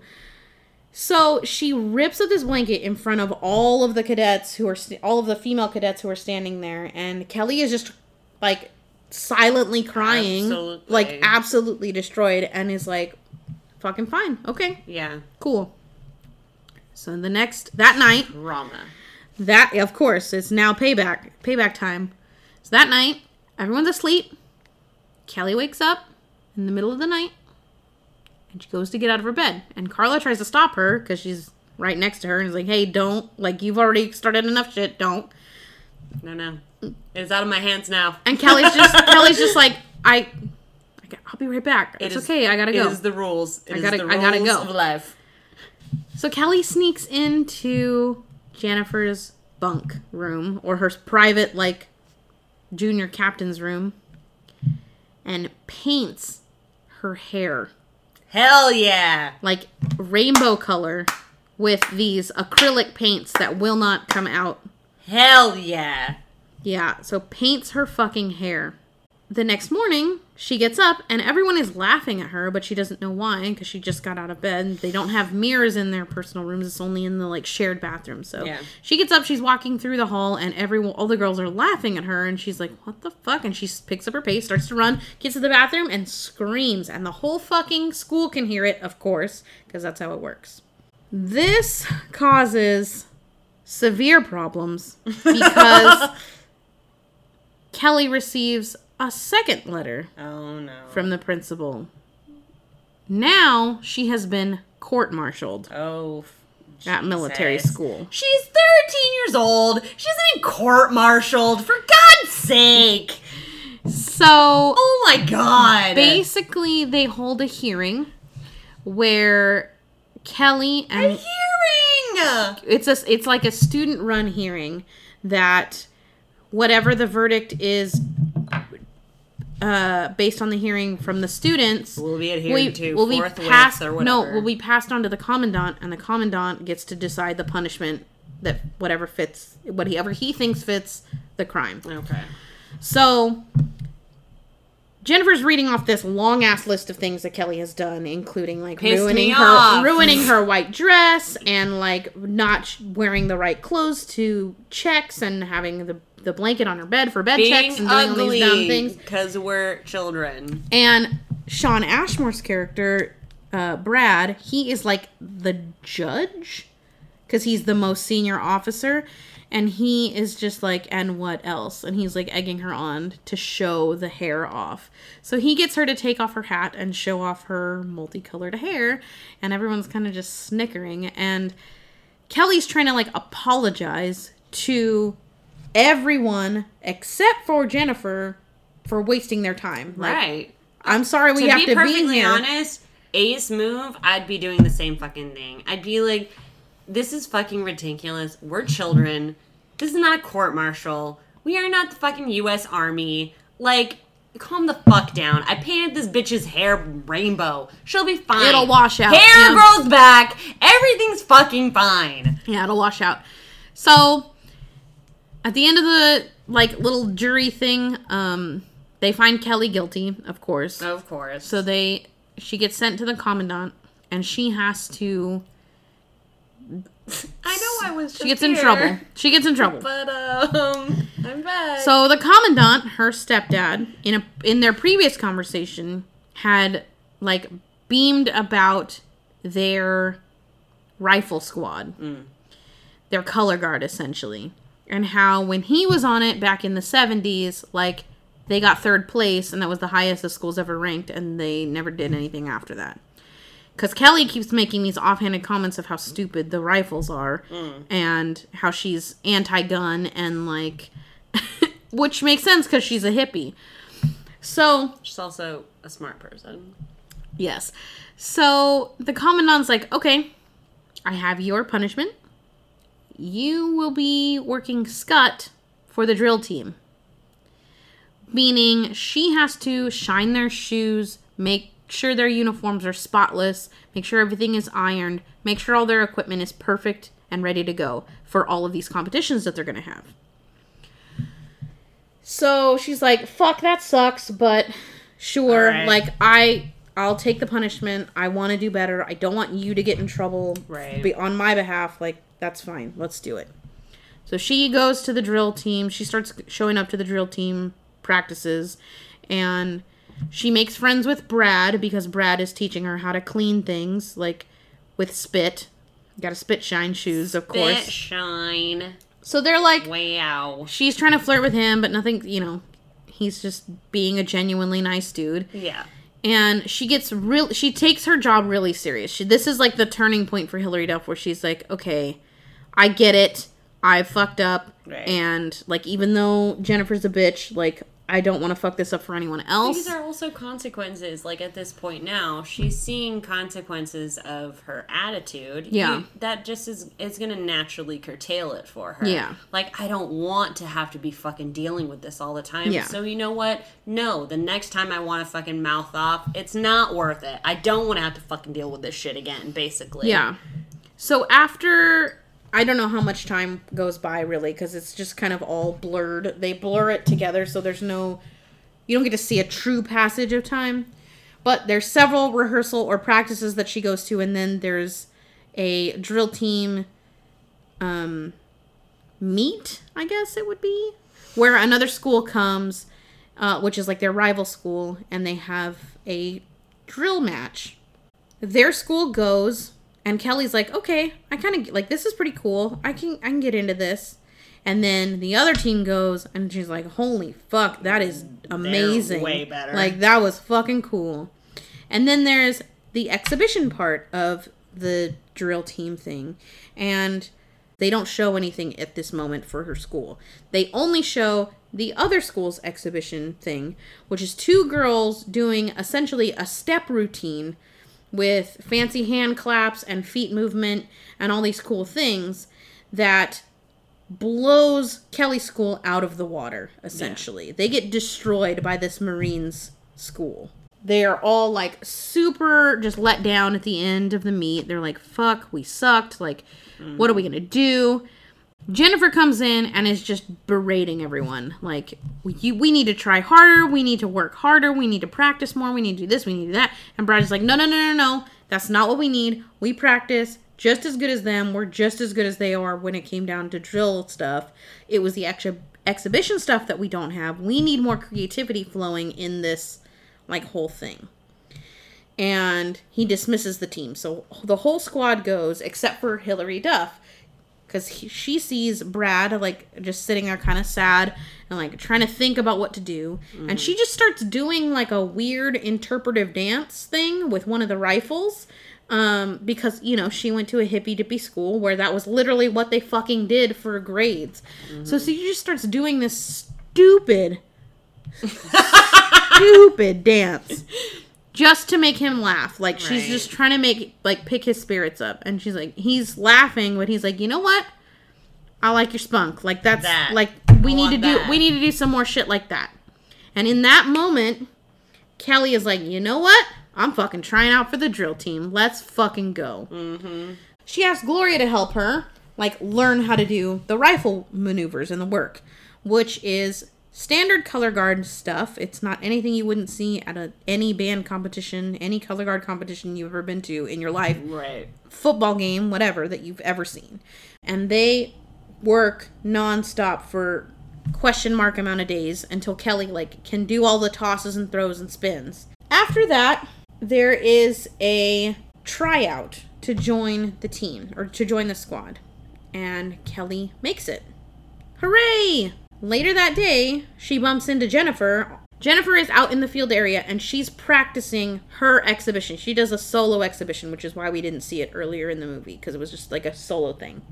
And she's doing like the hand moves and the stomps and stuff all by herself. Kelly walks up to her and starts copying her. Like move for move, matching her at every step.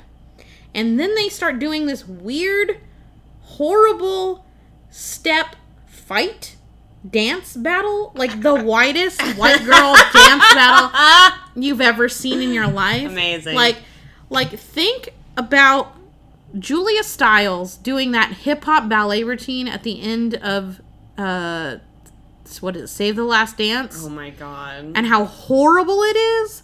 This is like three times the cringe Amazing. that it Save the Last Dances. It is fucking a shit show.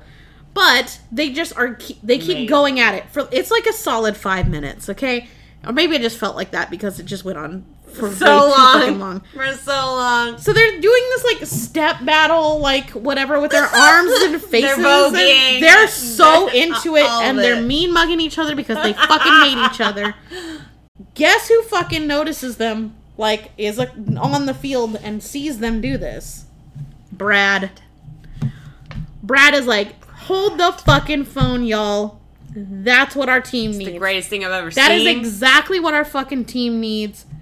You guys are partners now. And Jennifer's like, no, but this was my solo exhibition. Like, no, no, no, no, no, no, no, no, no, no, no. No, Kelly's not joining us. That's not what we're doing. And Brad's like, yes, she No, is. She 1000 This was perfect. Y'all need to do some dumb shit like this. Figure it out. So then they become friends ish uh, and work on this routine. They're constantly working on this routine. We don't ever see them working, but we know that they have been working. Leading up to the big competition, there's like a huge competition where a whole bunch of different military schools are coming, like one from every branch. So there's five different schools there. So they show up, they're all hyped, like, yes, this is gonna be great. Just before the competition, uh, Kelly's dad comes home from his like abroad trip and is like, "Yeah, I came home. Like, guess what? I got a new job where I'm gonna do sh- go do shooting on this like rock face um, that's right near here. Like, I'm gonna go do that early tomorrow morning, and then at 11, you know, I'll be at the thing at your meet so I can watch you do your thing. Like, I'm super hyped." And she's like, "Fucking cool." Great. I can't wait. I love you so much. This is to be exciting.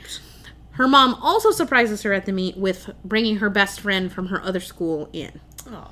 And Hilary or Kelly makes a mistake in calling her, like, hey guys, guess what? This is my, like, best and whatever friend forever. And it hurts Carla's feeling because Carla is now working the scut job. And they go to get ready for the actual competition. They get dressed, they're sitting around waiting, and the other drill teams are going on. And Kelly is nervously looking at the stands. She's looking at her watch, looking at the stands, looking at her watch, looking at the stands. At first it's 11:05, then it's 11:10, and then they're waiting to go they're like waiting their turn in the wings and her phone rings and she's like holy shit like this is the phone my dad called me on mm-hmm. nobody ever calls me on any like no one else ever calls me. It's only my dad. This is how we get in contact with each other. Um i have to take this. So she takes it and she hears her dad's voice. Like he says her name kelly and then nothing else. And then it just cuts out and she's like fuck. And everyone else on the team is upset at her now because her phone went off and it could have gone off when they were on the floor Right. which would have immediately disqualified them because it's fucking military school. Right. So she's like you guys don't understand like this is you know, this is a one-time wrong. thing. Like, my dad never calls me. He's supposed to be here. This, you know, she's starting to freak. She's starting to panic. So she turns sure. her phone on silent and they go and wait. They go stand in the wings and wait. Uh, the commandant comes down. They all, you know, tense up, get set to attention because he's down and he wishes them luck and it's like, go get him. Like, we're going to do great. You guys are great and he sees Kelly doesn't move. She's just sitting there like looking at her watch, looking at the wing at the rafters, looking at or the bleachers, looking at her watch, looking at the bleachers, and she is shaken, visibly shaken and like about to cry. Mm-hmm. And the commandant who has been basically horrible at reading emotions so far. Kelly has made mention of this several times when talking about him. Like he's not Yeah. ready to be a dad even though their mom is her mom is pregnant now. At this moment, he finally kind of breaks down his like I'm a hard ass wall and There's is something like wrong with her. is like what is going on? Like your your head is not in it. Like what what's happening right now? And she's like she explains the situation. My dad is never late. He would never miss something like this. Something is wrong.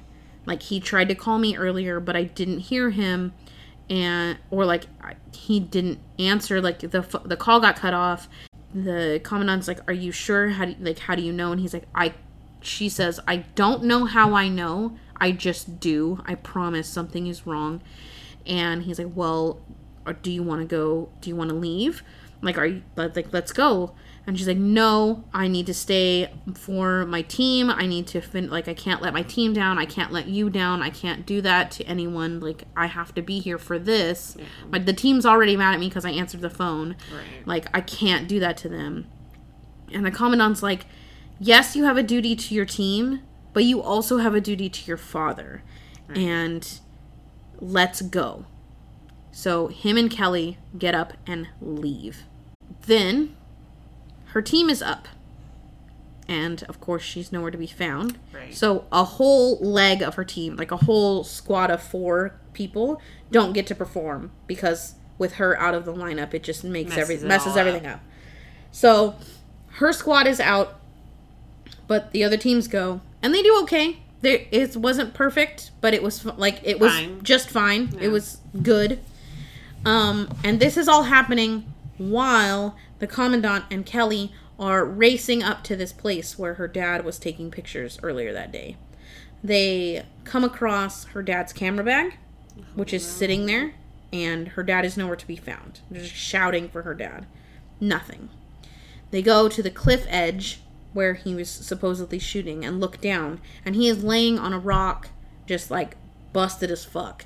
Kelly and the commandant have brought they brought supplies because they're fucking military. Like they brought a whole survival pack thing with them, and Kelly is like, "Let's fucking go. I will rappel down, and I will take care. I will do what needs to be done."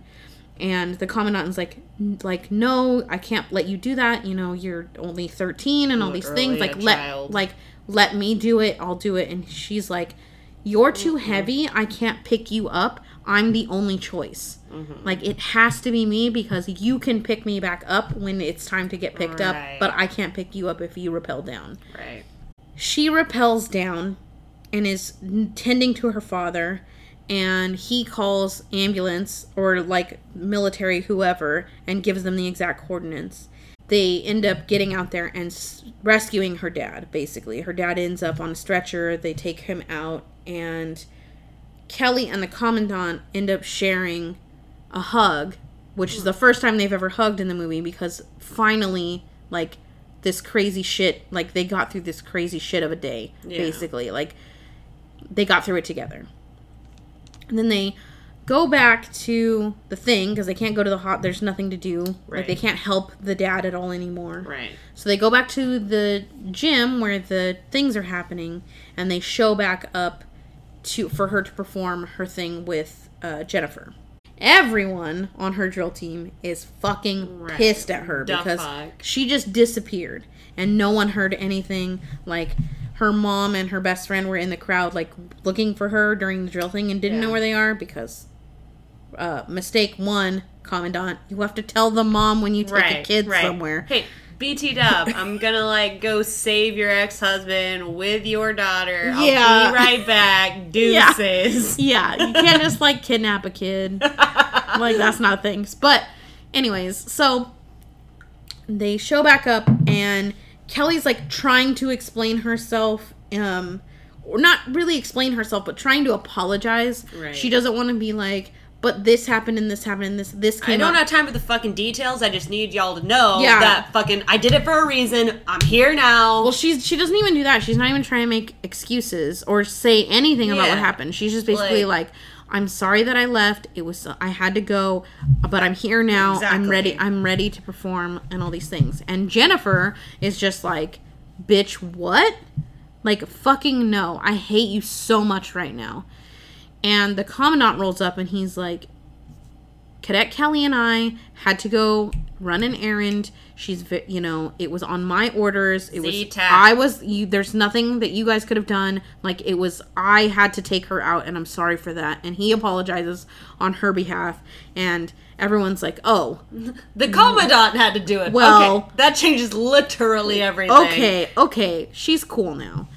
Um, and after she gets the approval the okay from the team and they stop being super pissed at her. She goes and finds Carla and apologizes and explains it's not that my friend from home is my best like friend. I've just known her longer. Exactly. Yeah, she's not a better friend than you. I've just known her longer. It's a different And- relationship. Yeah, and Carla kind of for- Carla forgives her and they're back to being friends. And then it's time for fucking Cadet Kelly and Jennifer's It's interpretive bad. dance It's so bad. step routine. I already know it's bad.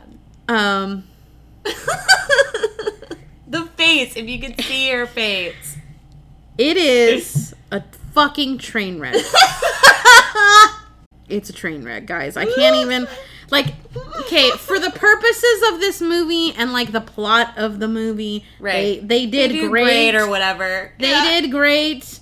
Um, they brought the team. They, the team was like at six points down, and they brought the team back. Like they got a whole bunch of points for the team, so good for them, and all this stuff. but it is the whitest of white like dance thing you've ever seen, and they had like ribbon dancing in it, and it was just like.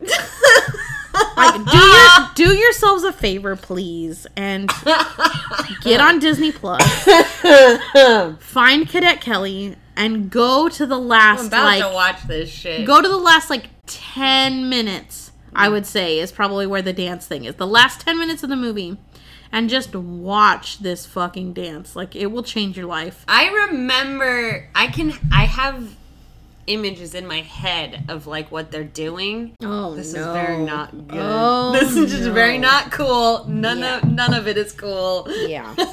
so they do their dance and it's fucking great. They're like smiling at each other. Everyone's happy. They finish their dance. They get a bunch of points. Everyone's excited. And then it's time for the awards ceremony. The awards ceremony happens. They announce third place and it goes to like the Navy school, I think. And then they announce first place because you don't announce second place. You only announce first because what's the fucking point? Right. And first place ends up going Everyone knows who second is. Yeah. when there's only two left, and Well, there were announced. well, it was kind of dumb actually the way they did it because there was five schools, so it's like, why wouldn't you just announce three, two, one? But whatever. So they announced the first place winner, and it's their rival. Uh, but second place ends up going to their Leon. school, which is one step high, had, the highest yeah. they've ever had, and everyone's happy. Everyone's kind of happy. It's like mixed emotions. Some of them are really happy. Some of them are kind of sad that like they didn't win all the way. Um, but everyone's like, it's cool. It's very much a bring it on second place. Hell yeah! Yeah. So Kelly goes out of her way to find Jennifer and is like, you know, I'm sorry that we didn't win. I know that it's my fault because I wasn't there. Um, but next year we will win. Like we are gonna win next year. Me and you, our routine thing is gonna be fucking amazing. Like let's fucking go. And Jennifer has to say, has to tell her like, well, next year it's gonna be you and somebody else because I'm not gonna be here next year because I my dad got new Moving. orders and we're moving. So I'm not going to be here next year, but you're going to do great. So it left it open for a sequel, but they never made a sequel because it wasn't a great movie. So that was uh, Cadet Kelly. Oh man. Um, she saved her dad. She rescued the team, brought them all the way up to second place. So, some fun trivia or a couple of trivia things about this movie. Um, Shawn Ashmore, played Brad, had to attend military school for three months uh, and had to take voice lessons to be able to project as a cadet major. he had to take voice lessons. Oh, poor kid. That means he probably is very soft spoken. I Yeah, I'm side eyeing that that, because, like, this week. but that's just because I'm loud as fuck. Like, Yeah, I I do. I have say- never had a problem projecting my say- voice. I was always very like Soft-spoken. Everyone, ev- li- no, I was literally the opposite. Growing up, I was always told like Samantha, you need to shut the fuck up. I mean, that makes sense because you grew up in my shadow and I was very loud. So, and and I, then I was a theater kid, so I was always learning projection and all that shit. But even in that, I was loud. So like when I was a kid, I was always constantly told that, and I couldn't understand because I'm like, I'm not trying to be loud. And then mm-hmm. as you become an adult and you are more around, and especially when I was like, when I went to Hollywood and like met a whole diverse population of kids trying to get into it, you hear the different levels. There are some people that like just aren't that. Yeah. and it's and it's not anything to do with like their their strength like as a Yeah. character in and of Yeah. themselves or anything there are people that are just not as loud as us Yeah. Shawn Ashmore is one of those people. fucking strange Yeah. When I read that fun fact, I was like, bruh, what? Like, I couldn't imagine taking. I've never been told, like, you need to project more. Like, maybe. the opposite Maybe in choir when I have to sing, bec- only because my voice is weaker than some of the other singers, because I'm not a singer. But that's the only instance where I've ever been told to project more, because I am loud as fuck when I need to be. literally never been told i need to hear you more i've literally always been told like okay samantha you can tone down just, Yeah, just just, a little bit just bring it down a little bit. Okay, so the other fun fact about this movie is that the ages of the actors and the ages of the characters have nothing to do with each other. nope um, as is true with most Hollywood films about teenagers, because as it turns out, 13 year old kids are not great. they're children They're children, they can only work on set for limited amounts of time, and they look like little kids. They don't look like teenagers, quote unquote. Even, you know, 15, 16 year olds, like trying to be 15, 16 year olds, look little. Like they just look little. So Hollywood. that's fine because that's what they are yes. anyway In the movie, Kelly is 13, but at the time of filming, Hilary Duff was 15. So not a huge gap. that is actually very good Yeah, not a huge for gap, time but different. Yes. I think she was actually 13 when she started filming Hilary or Lizzie McGuire, McGuire. which is where she's 13 as well, where she starts yeah, as yeah, 13. So that one was like accurate, and then accurate, at 15, which I think actually is why Lizzie McGuire is such a good. why it fucking stands up. Same as Boy Meets World. Like it's genuinely like that kid at that age. They're them exactly. Um, but the older characters are not. So Jennifer Stone is supposed to be 16, and Brad is also 16. So both of the whatever they are, the older people are supposed to be 16. Christy Carlson Romano at the time of filming was 18, so not a huge gap, but a slight Significant. The older you get in teens, the more significant that gap is for sure. yeah, the definitely a difference in A sixteen Body type and an eighteen year old for a fe- for a female. And then for Shawn Ashmore, he was actually 23 at the time of filming. Jesus. So Shut up. so that is why there is never an instance of actual flirting coming from Brad's character because he is Disney 23. didn't want to get fucking sued. Yeah, they learned their mistakes from Blank Check. I was, just, I was You literally read my mind. I was about to say. Yeah. Like they were like, listen, we fucking We fucked we're lucky up. in We blank check up. that nothing happened. We gotta make sure that we never get close to that ever again. Yeah. Other things I noticed about this movie. So, not fun facts, but things that I noticed as an adult with the experiences that I have experienced. Now, for anyone who is new to Allentown Presents, hi, my name is Katie. I am a huge Alcoholic. fucking band nerd and an alcoholic, kind of, I guess. um, am a light alcoholic and a huge fucking band nerd. So uh, I started playing the trumpet in fifth grade, and I have never stopped. Um, I actually have a Can't com- stop, won't stop. can't stop, won't stop. Yes, Roc-A-Fella Records, baby.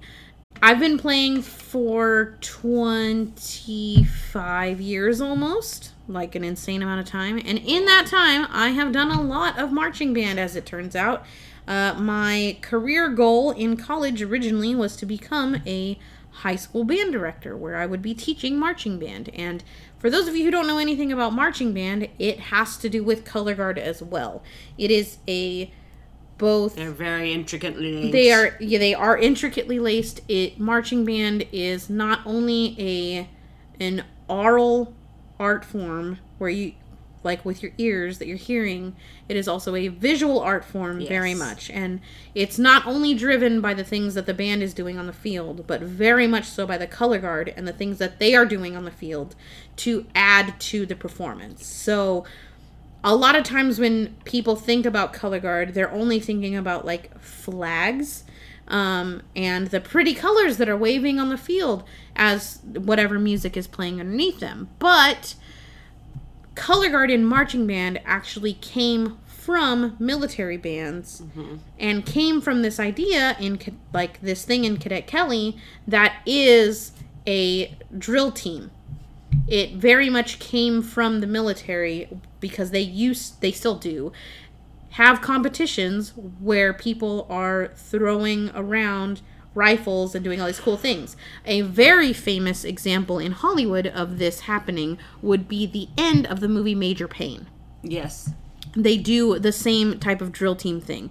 In that movie, they use actual looking rifles. I don't think they're real, like the props probably weren't real, but th- they look like real rifles. In this movie, they look like marching band rifles, which are wood and have plastic covering on them, plastic plating on them to make them look uh, like they're Semi-more loaded or what- semi more realistic, and it's all for show. And I say all of that, giving you guys all my background on this to say that this movie did a horrible fucking job at hiring kids or actors who could do these things. Yeah.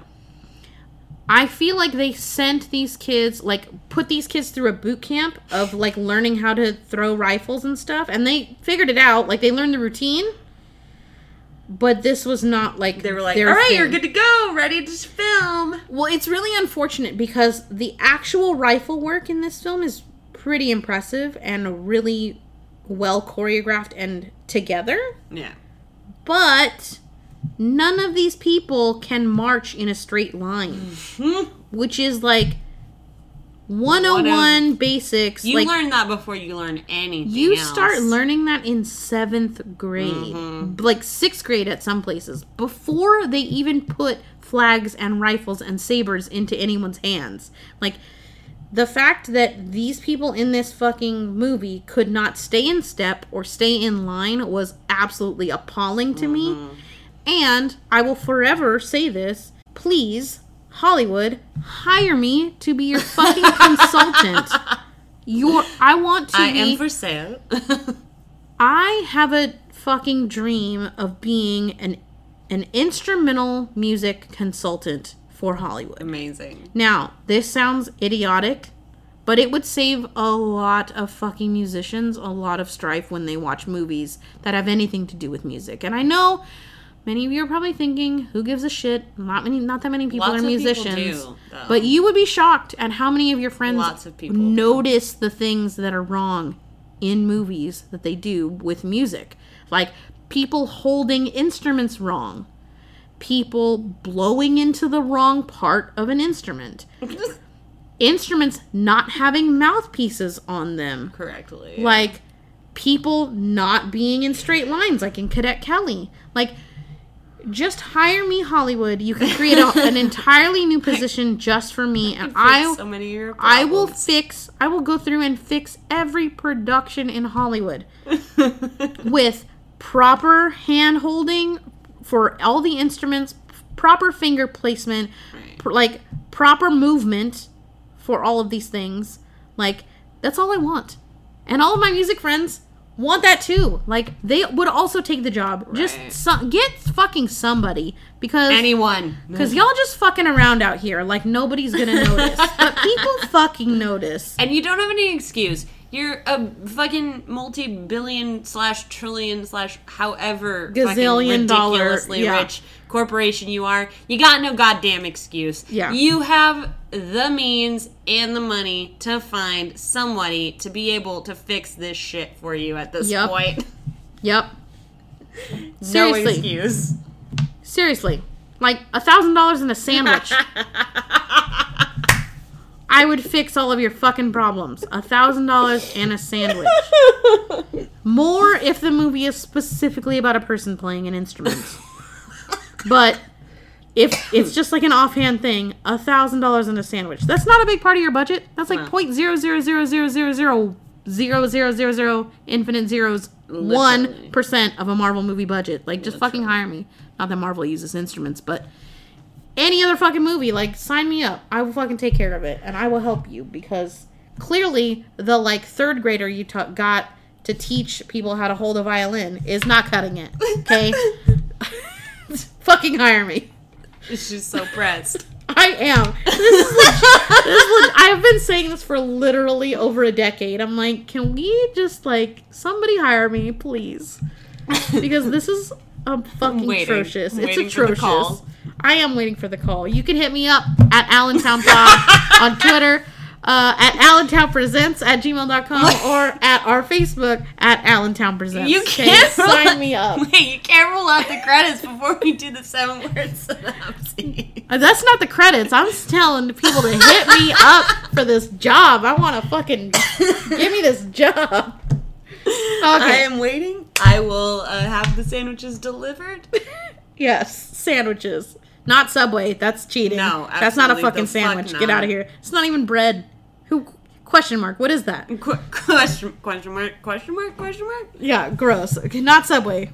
Better, better st- bread than that. I require. Bread, you can make me your sandwiches. own sandwich. Yep. I would appreciate that much more than Subway. Absolutely. Okay, so uh, now that I've gotten off of that soapbox tirade, sorry, You're my bad. totally Uh, fine. seven- It's usually me, so I feel like at this point our listeners are probably very refreshed. They were like, they were ready. For once, it's Katie that is ranting drunkenly for such a long time. yes. Okay, seven word synopsis on fables. A woman's life don't revolve around men. Fantastic. God damn it! Fantastic. Period. Oh my gosh.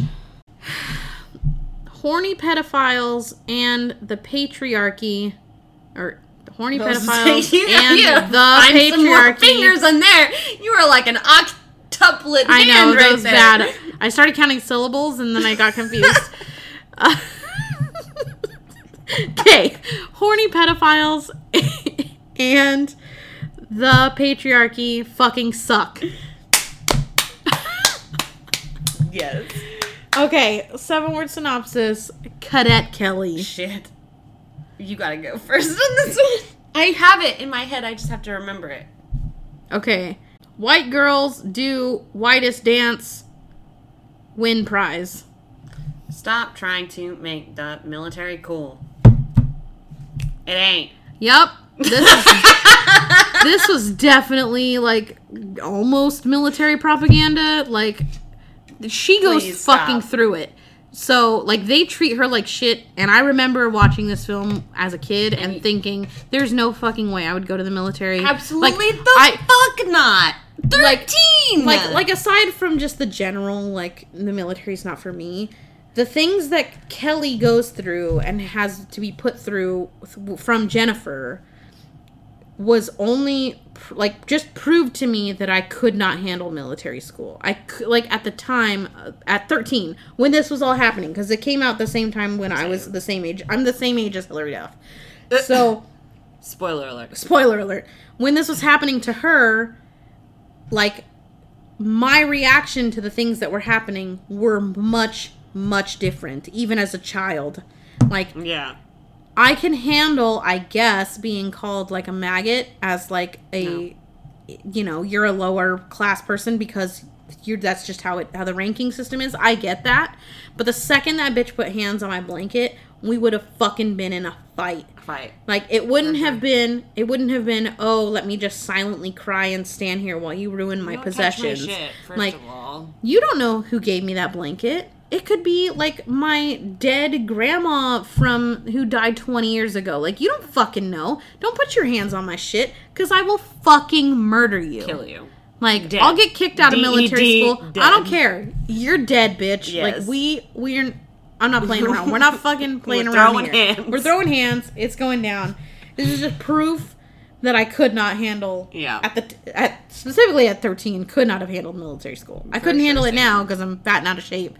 But For sure, same. and, I have no America has desire. a really, really bad habit of jerking off the fucking military complex. yeah. We have a fucking hard on for the military and it's disgusting. want want children as young as fucking possible to want the military, and I'm not about it.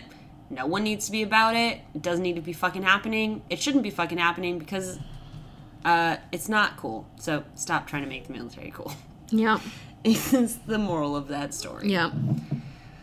Was I have one more? I had another one. Nice. Uh. Bonus. Yeah. Learn how to dress your fucking lines. Nice. So, m- from my rant earlier, people being able to stand in formations and walk and have the same step size and stay in a straight line. That is what it's called. It's I called can do it because dressing your lines. I am um, in a regular high school's band. You at a military school can motherfucking definitely do it. Absolutely. um, there are literally 12 year olds across the world who can fucking do this and do it Better. fucking perfectly. There's no reason for this military school to have been so bad. such an atrocious shit show. this has been real lit. Yes. we are Katie and Sam. You should uh, continue listening if you enjoyed any aspect of today's episode. You can do that listening by uh, following anywhere you listen to podcasts. We're everywhere. Presents. Allentown Presents. We are hashtag RealLit anytime you want to talk about us on social media. Allentown Presents is a network that has a bunch of other wonderful podcasts that you should also listen to. Spooky Movie Squad, 20 Minutes at the Bar. Spotlight Take series. We've got a lot. We've got a lot. We do so much shit. Make sure that you use the hashtags RealLit when you are talking about us or the hashtag literaturely because um, no one else would ever have that hashtag except for us. So Yep. you might as well use it because it's very obviously about us. And It's how an English person says it, literally. Literally. Sorry. wow, I'm just kidding. I feel hate crimed right now and violated in so many ways. It's because of a meme I saw. I'm sorry. Uh, About how people say, uh, what is it? I'm from, no, I'm British. And like take out the T. Oh, it's the the glottal stop. Um, Yeah. it's a cer- it's certain regions in Britain. Oh, I know, I know, Britain I know. Do it. that. But it was a whole meme of like things that English people say, and they had like taken out letters to give the glottal stop, and Yes. was just like, it makes me laugh. Um, she said them earlier, but she'll say them again. Yes. All the ways you can get in contact. Check us out on Twitter. We are at Allentown Pod. You can check us out on Facebook at Allentown Presents. You can email us if you have any questions, comments, concerns, whatever you want to say to us at allentownpresents at gmail.com.